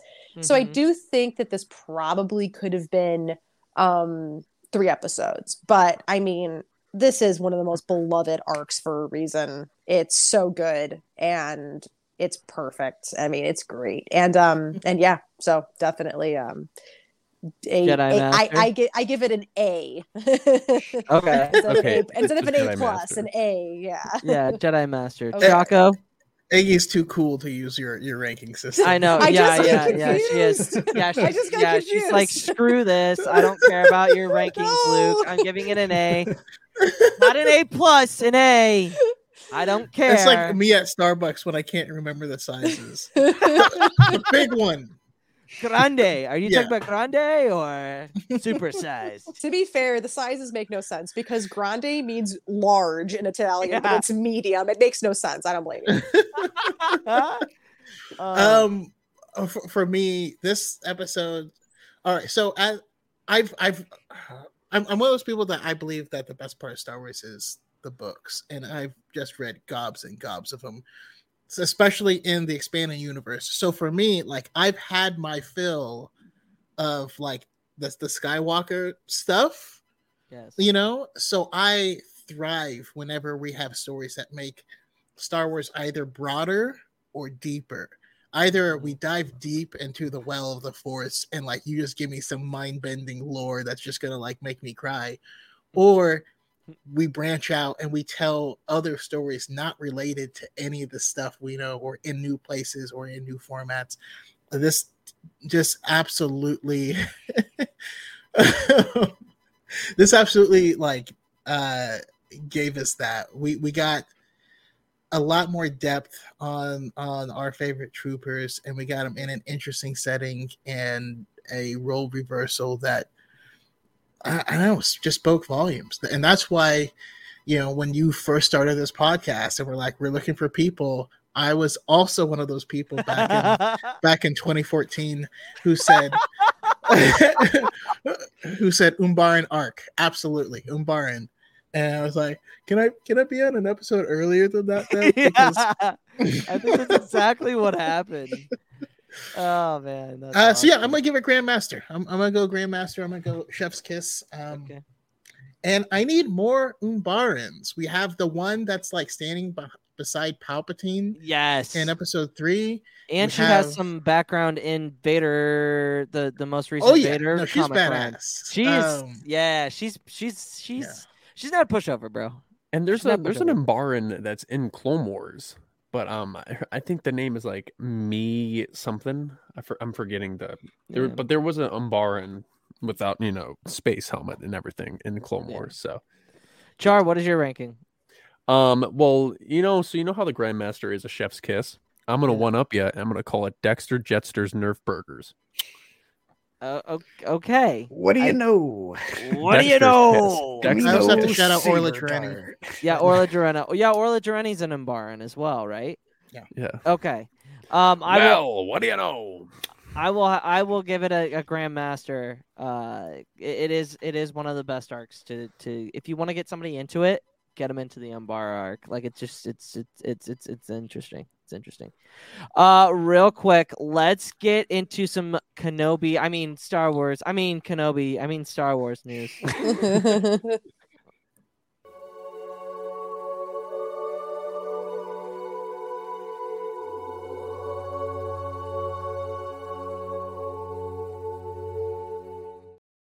Okay, so it was released that Ewan and, and Hayden decided to dive deep into their into the knowledge of Star Wars now.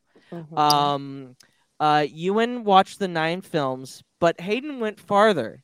He watched the entire Clone Wars and also Rebels. My King question, shit. my my question to all of you.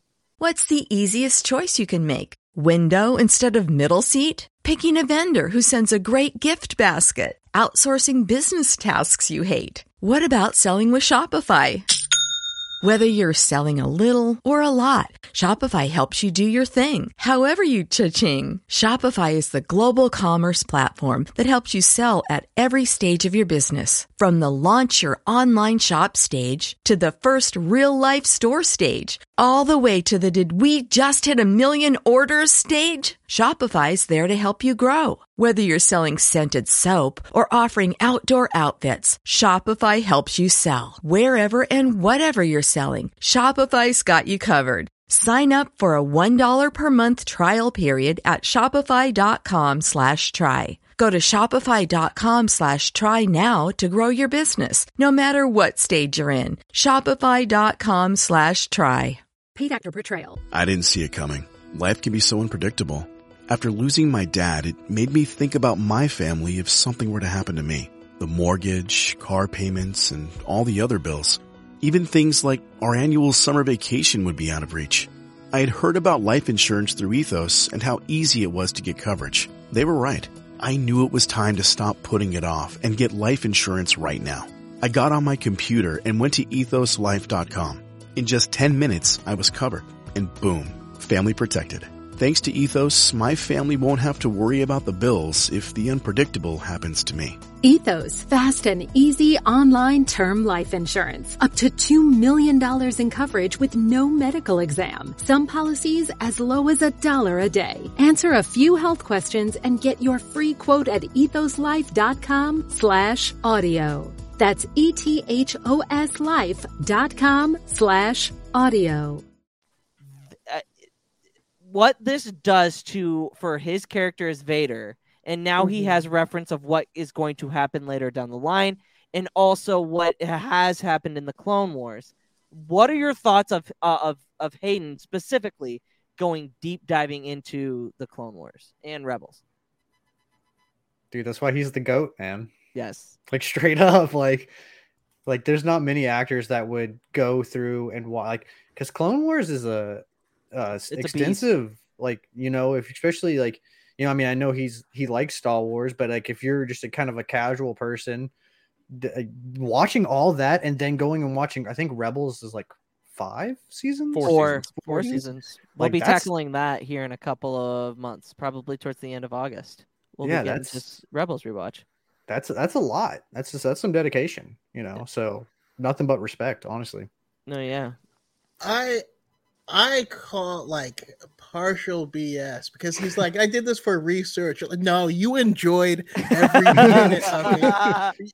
this is where the fun It- begins It was 3 a.m. Your wife's like, Hey, you need to get to bed. And he's like, I can't, honey, I'm doing research. Man, I'm watching and I mean, he's No, no, I- no. Go ahead, Choco. Oh, it it, uh, it does make me really happy though because um, I think there there are some there are some differences between uh, Matt Lanter's um, Anakin and Hayden Christensen's from the film, and I think if he can think about that the way because because he also studied James Earl Jones and his speaking patterns and things like that. You know, when he was doing Anakin in the first place. So the more knowledge he has, the more you know impact he has. That just helps him get into the mind of the character more. You know, we can watch, we can have him and and Obi Wan talking, but like from Hayden's perspective, if you hadn't watched it, Ahsoka never existed. Yes. But now we can have them meet up, and he's acting knowing that he also lost his his Padawan, and that's got to add some other stuff too. I just think there's a lot more depth. I like. no, it. yeah, absolutely. Eggy. I can just I can just um. Oh, go ahead, Eggy. Oh, thank yay, thank you. No, I I read that and I was like, I it's just like Hayden, like I love Hayden so much. He didn't have to fucking do this. Like he really didn't have to. Um, just his commitment to to coming back to this and just him coming back at all, you know, is just such a it's so it's such a it's such a moment for celebration. Um, I really hope he watched it with his daughter because his daughter's like I think like six or seven, I think. And so she's like the perfect age for that. He's probably like, that's me. And she's like, no, it's not.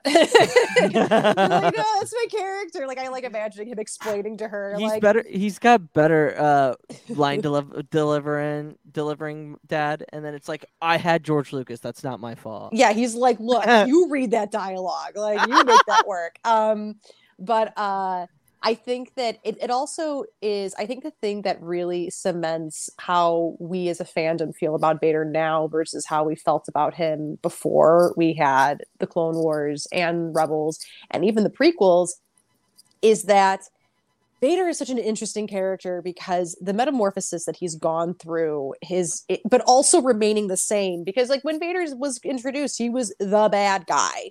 You're like okay, bad guy. Cool. Mhm. He's kind of a robot. All right. And that's his kid. And he's sad about it. Cool. And I mean, not, that like the original trilogy doesn't deliver on the emotionality of that. It does. I cry every time Vader dies. But it the way we view him now is so different because Yeah, it the the weight that Darth Vader is carrying all the time, every waking moment of his life is um of his miserable life is uh so much more pronounced now because now like because now Hayden by watching all of this understands everything that Vader has lost. It's even more than he originally thought. And he's like, oh, I didn't just lose my wife and my kid, my kid, because he only thinks there's one, right? He's like, I lost my Padawan, I lost the clones, I lost like everything has been taken from me and just just like the thing that always gets me is just the knowledge ugh, god it's just like and every time i think about it it just makes me like it just it just makes me so uncomfortable i don't know why but like the idea that his like just even him being alive is not voluntary like the suit breathes for him Oh, and it's God, like yes. it's so that like i don't know i have to like do some like internal sort of analysis on myself because that to me is so creepy and would- so disturbing You would hate the first like 15 minutes of of Lords of the Sith because Oh, it's God. literally just him interflecting about how the the needles of the helmet like Yes, puncture yes. his head and like how he uses that to uh, tune himself into the dark side like it's Mhm. it's insanity. Well, the suit, yeah, like it's like Palpatine made it to hurt Yeah. him. It's Yep. painful to be alive. And so, like, just like, I think that's going to bring so much more to the physicality of Hayden's performance because oh, it's just going to be like, we, because it, it, and even if you don't see it outright, we, the, like, me as the viewer is going to watch Hayden's performance and know that he knows everything that's happened. And just like, I don't know, like, that just, just by itself will give it more weight because it's not just like, oh, okay, I'm back in the costume, cool. It's like, oh, Yeah. a lot's happened and it's all been terrible. No, yeah.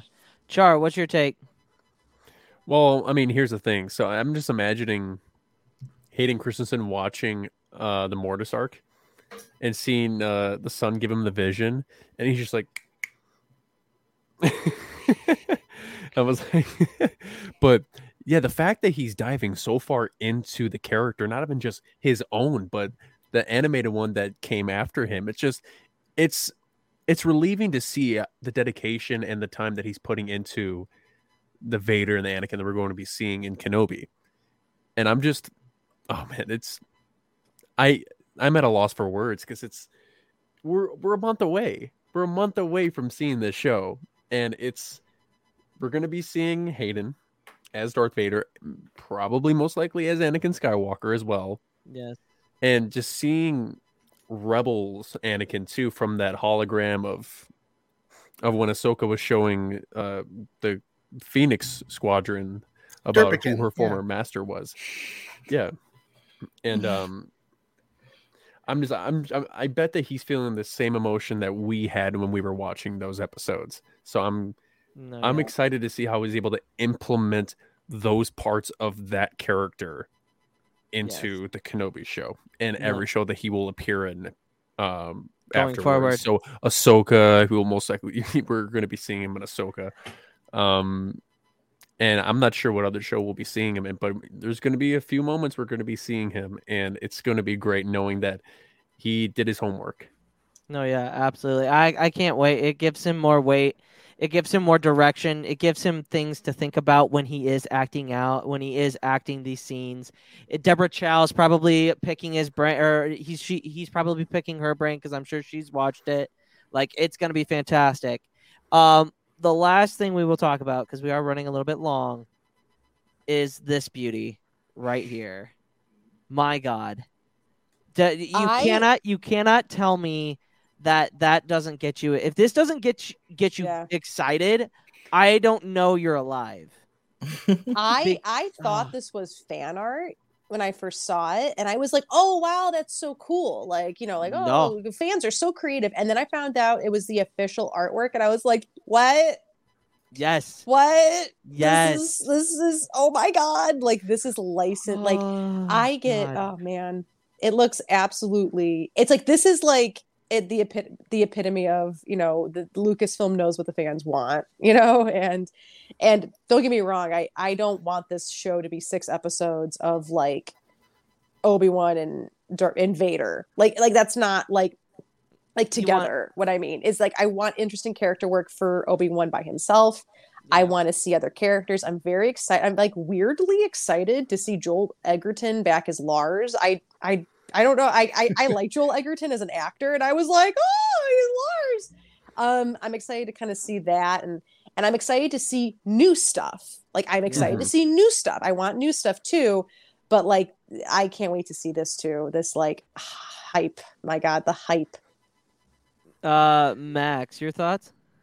I mean, dude, it's just seeing them back together, like on screen again. Because like I, I grew up with the prequels and seeing like how much like the um they did get like a lot of hate, you know, Oh, like yeah. during the prequel era, and it's just there's something so wholesome about like everybody that grew up with the prequels and like it shows that there's like more people who like really loved the prequels and really loved how they portrayed both of their roles because they're just getting so much support now you know like hayden's like everybody's like crazy about hayden coming back and of course everybody loves you and his obi-wan so it's just man i mean this art is extremely amazing and I, Oh i'm super God. hyped for it and i just like it's just there's something super wholesome about like just the the love that they're like the fandom is giving to them you know I yeah, I I th- I literally and and if y'all have seen have you if y'all have seen the first trailer and our reaction to it, like literally, I w- I wasn't as bad in tears when I saw this on Twitter, but I did tear up because like this is this is this is my Star Wars, like this is what I grew up with, and to see these two guys like get another chance, another crack at these characters. And I mean, Choco grew up was a little bit. He's a little older than than than, than me and Char, but like he remembers where when when it wasn't cool to like the prequels. You know what I mean? Yep, And same. same same with Eggy. Yeah. Um, Choco, your thoughts on this art and like just the promotion, the promotion. Like what what does this uh, do for you? Well, I, I mean, it's it's exactly it's exactly like you said. This art is Star Wars. I grew up. There was the original trilogy, Yes. and this piece of garbage that everyone hates and like no one's ever gonna like it and the story is bad and who cares about politics and all this stuff and i'm like but i but i like it like yeah I, I i i love it you know but it was always very two separate things you're a star wars fan or you're a prequels fan right Yeah. you can't be both this image is both this Yes. image is Darth Vader. We even have a little red tint to to the eyepieces, like we saw in A New Hope. Uh, although his paint job is a lot better. Uh, we, that mask hadn't been buffed yet. Le- you know? less Well, yeah, yeah, Less yeah. fingerprints. Well, I think what, it, it- it's funny because the, y- what Element says. Uh, it's funny because that's the same Vader helmet from Revenge of the Sith.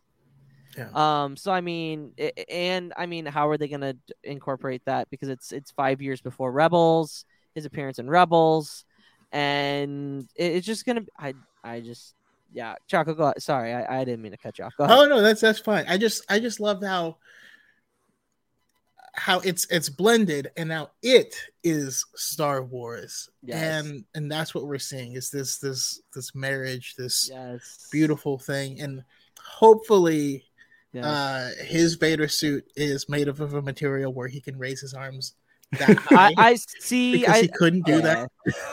yeah, I think so. I think what i- i- what the biggest thing is when these two fight because they will fight, and I, you can call me a moron, but it's gonna happen. You don't. Kathleen Kennedy doesn't come out in 2020 and say that we're gonna see the rematch of the century. Like you don't just come out and tell me that they're gonna have a force fight. Like they're gonna they're gonna cross blades, and this just proves it to me. Like I I knew this was gonna happen a, a long time ago, but we are going to get the consequences of this fight and it's going to mirror what happens in A New Hope, why the fighting style is the way it is.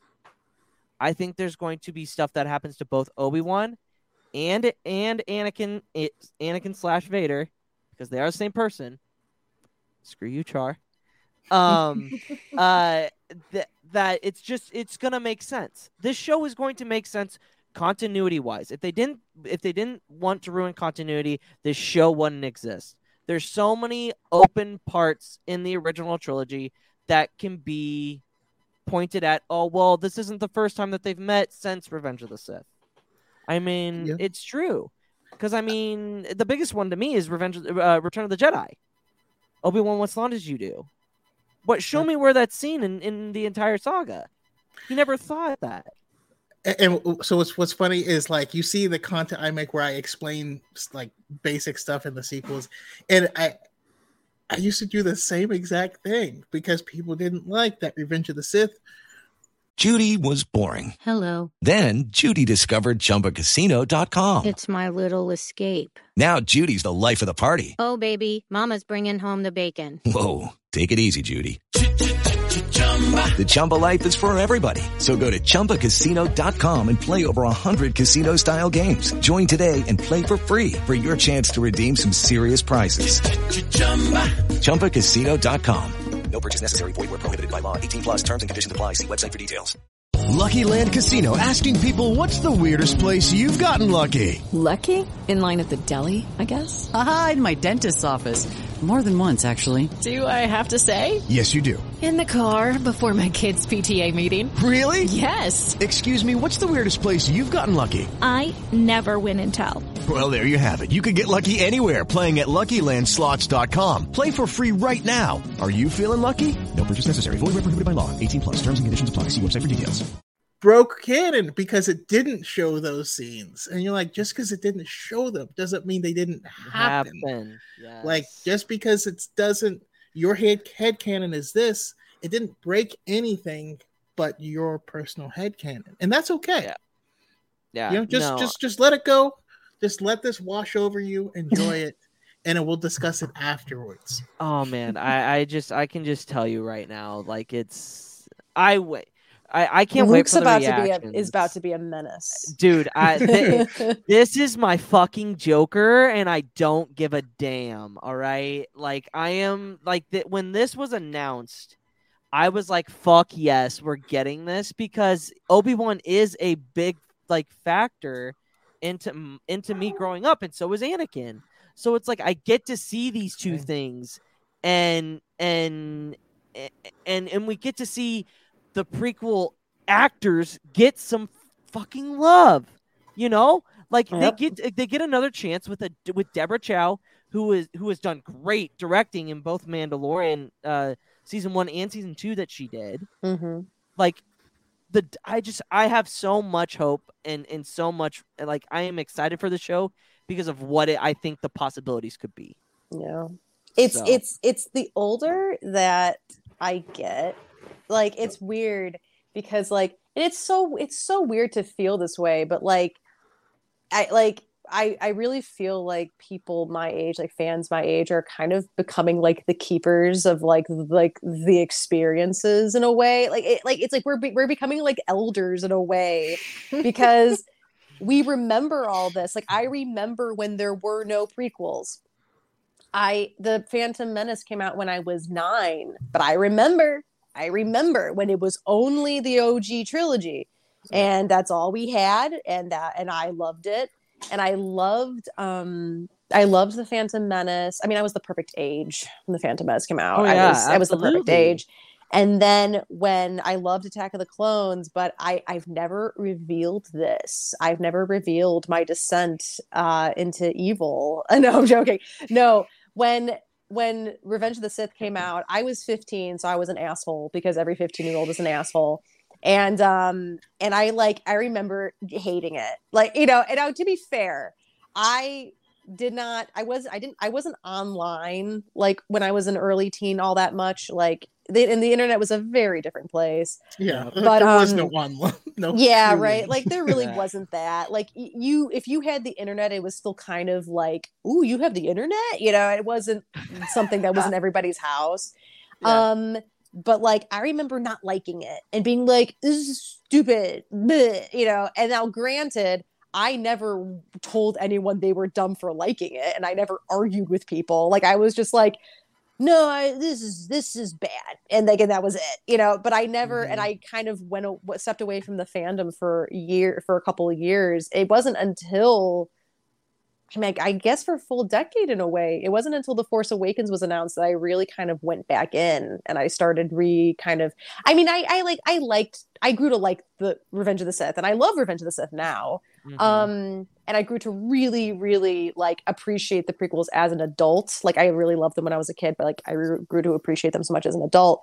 But it like um but there was a point in my life where I I did I was one of those people that was like yeah, yeah like I guess the prequels aren't good or whatever. And now I'm like shut up. You're an asshole because you're 15 and you're an asshole. Like god like I, I was such a little shithead. I was like I don't even like Star Wars anymore. I'm watching anime now. Like I was like wow I was so cool. Like, was so cool you guys. Um but I always say this like and that's why like when like the sequel whenever people do all the sequel hate and they're like it, the only thing that I get really cagey about with with people is when the youngins who grew up with the prequels are like, you know, the, the, the sequels get so much more hate than the prequels, and I want to grab them by their little dumb throats and be like, you are an idiot and you have no fucking idea what you're talking about. Like you do not like your mom's calling you for dinner, Gary. Like you, you- shut the fuck up. Like no one, you know, you do not know. You do not know because you just watched these and liked them by yourself in your living room. Like this was not how they were received. Like the this the, the fandom ruined Jake Lloyd's life. It ruined Ahmed Ahmed Best's life. Hayden Christensen left the industry. The fact that he's even doing the Kenobi show, you should be thank you should be going to church every fucking day that he's doing this. Like because he does not. If he was like no fuck this, I'd be like yeah, that's totally. I totally get fair. that. I I get Yeah, totally yeah, fair. The fact that he's coming back is a miracle. Yeah. Um and I totally understand why other actors don't like this is such a tangent. I'm sorry. I but, No, like, you're I, fine. I I do understand why some Pop off, Eggy. Pop off. Pop off. I've already popped. I've already exploded. like, but like, I do understand why some actors do kind of display, do hold the Star Wars fan, like the St- Star Wars that they did it like at an arm's length. I get it because Yes. Natalie Portman is is is kind of like that. Like she's like, that's a project I did and I'm happy I did it, but like here's this other stuff I'm doing. you know, Adam Driver's like that, you know, oh, I'm happy I did it. Here's this other stuff I'm doing because the fandom is so fickle and it is so yes. combative. And um, the fact that there are some people that don't want to be defined by this, I totally understand. But I'm so happy they're coming back and I can't believe this show's happening. Yep. I can't believe it's happening. Yep. I'm so I'm so excited to see what we're gonna get because I love Hayden and Ewan so much. I love the prequels so much, and I'm just I'm so excited. Yep. Uh, that is a good way to end this episode. Uh, thank you guys for all coming on. Eggy, we'll start with you since you were on the tangent. Uh, uh where can the good people follow you on the social medias? Well, first I want to ask if Max has anything else to add. Do you have any thoughts you want to add about Kenobi, Max? Uh, man, I just can't wait.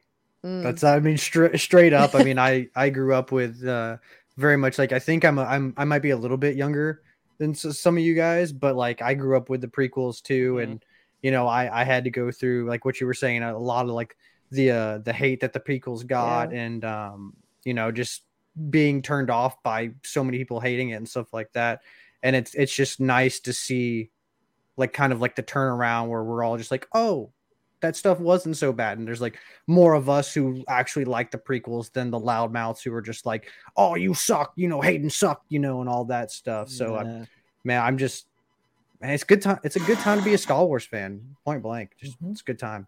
Yep, absolutely. Oh, oh, okay, good. I just wanted to make sure that you got your piece in because I was like, I think I've been shouting for six minutes. Um, No, anyway. hey, well said, well said.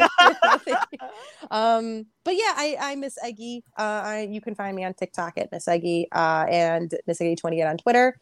Um, and yeah, guys, I, I I'm so excited for the show. I can't wait. I can't wait for Brotherhood to coming out later this year. Yes. Um, Later that month. Well, it comes out here in the next two two weeks, three weeks.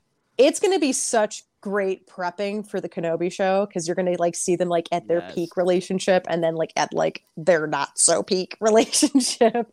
Um and yeah, I'm so excited to see to to read that. But thanks so much for having me on guys. This was such a blast. Um Yeah, absolutely. Yeah, Max, it was so nice meeting you.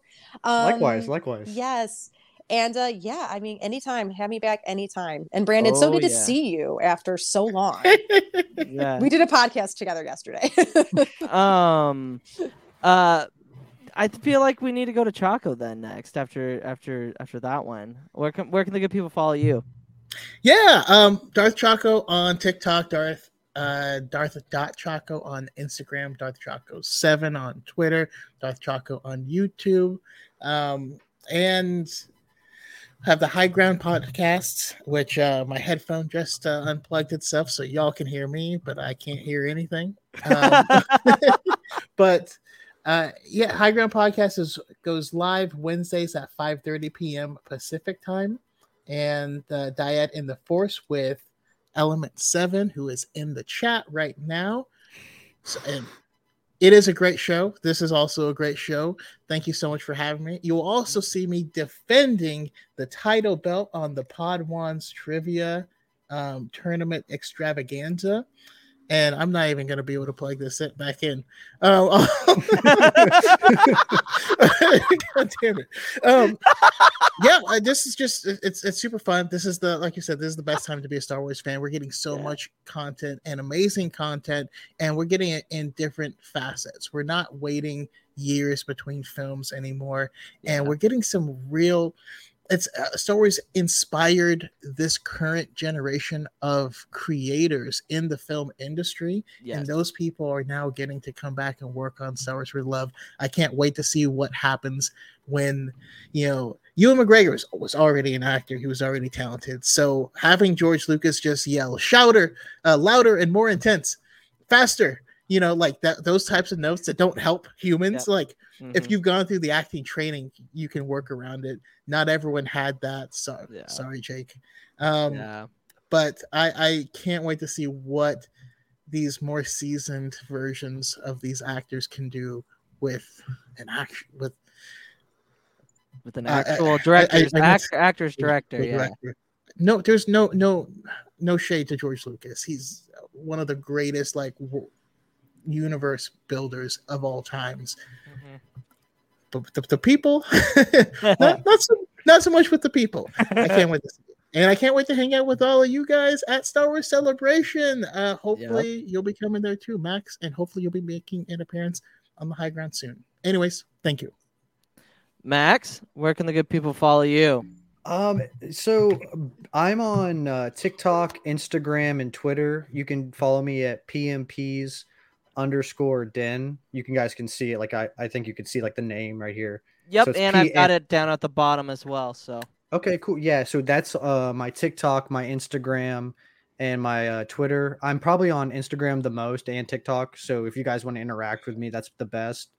Um, and then you can find me on my YouTube channel, PMP's Den of Antiquities, where I do a uh, podcast called the Star Wars Perspective Podcast, where I bring on uh, just every Star Wars fan from across the galaxy and just have them tell their unique Star Wars story. Um, I also do like reviews and breakdowns, funny skits, and I have a 3D printing business. So I do a lot of like Star Wars 3D prints and stuff like that. So if you guys are interested in that, uh, come check me out. And um, I'll I'll leave it at this. Thank you guys for having me on. I'm super yeah. excited to meet all you guys because like I um the whole purpose of me kind of doing this is a selfish reason. Uh, not not this podcast, just being in, in Star Wars in general. Oh, like, yeah. open.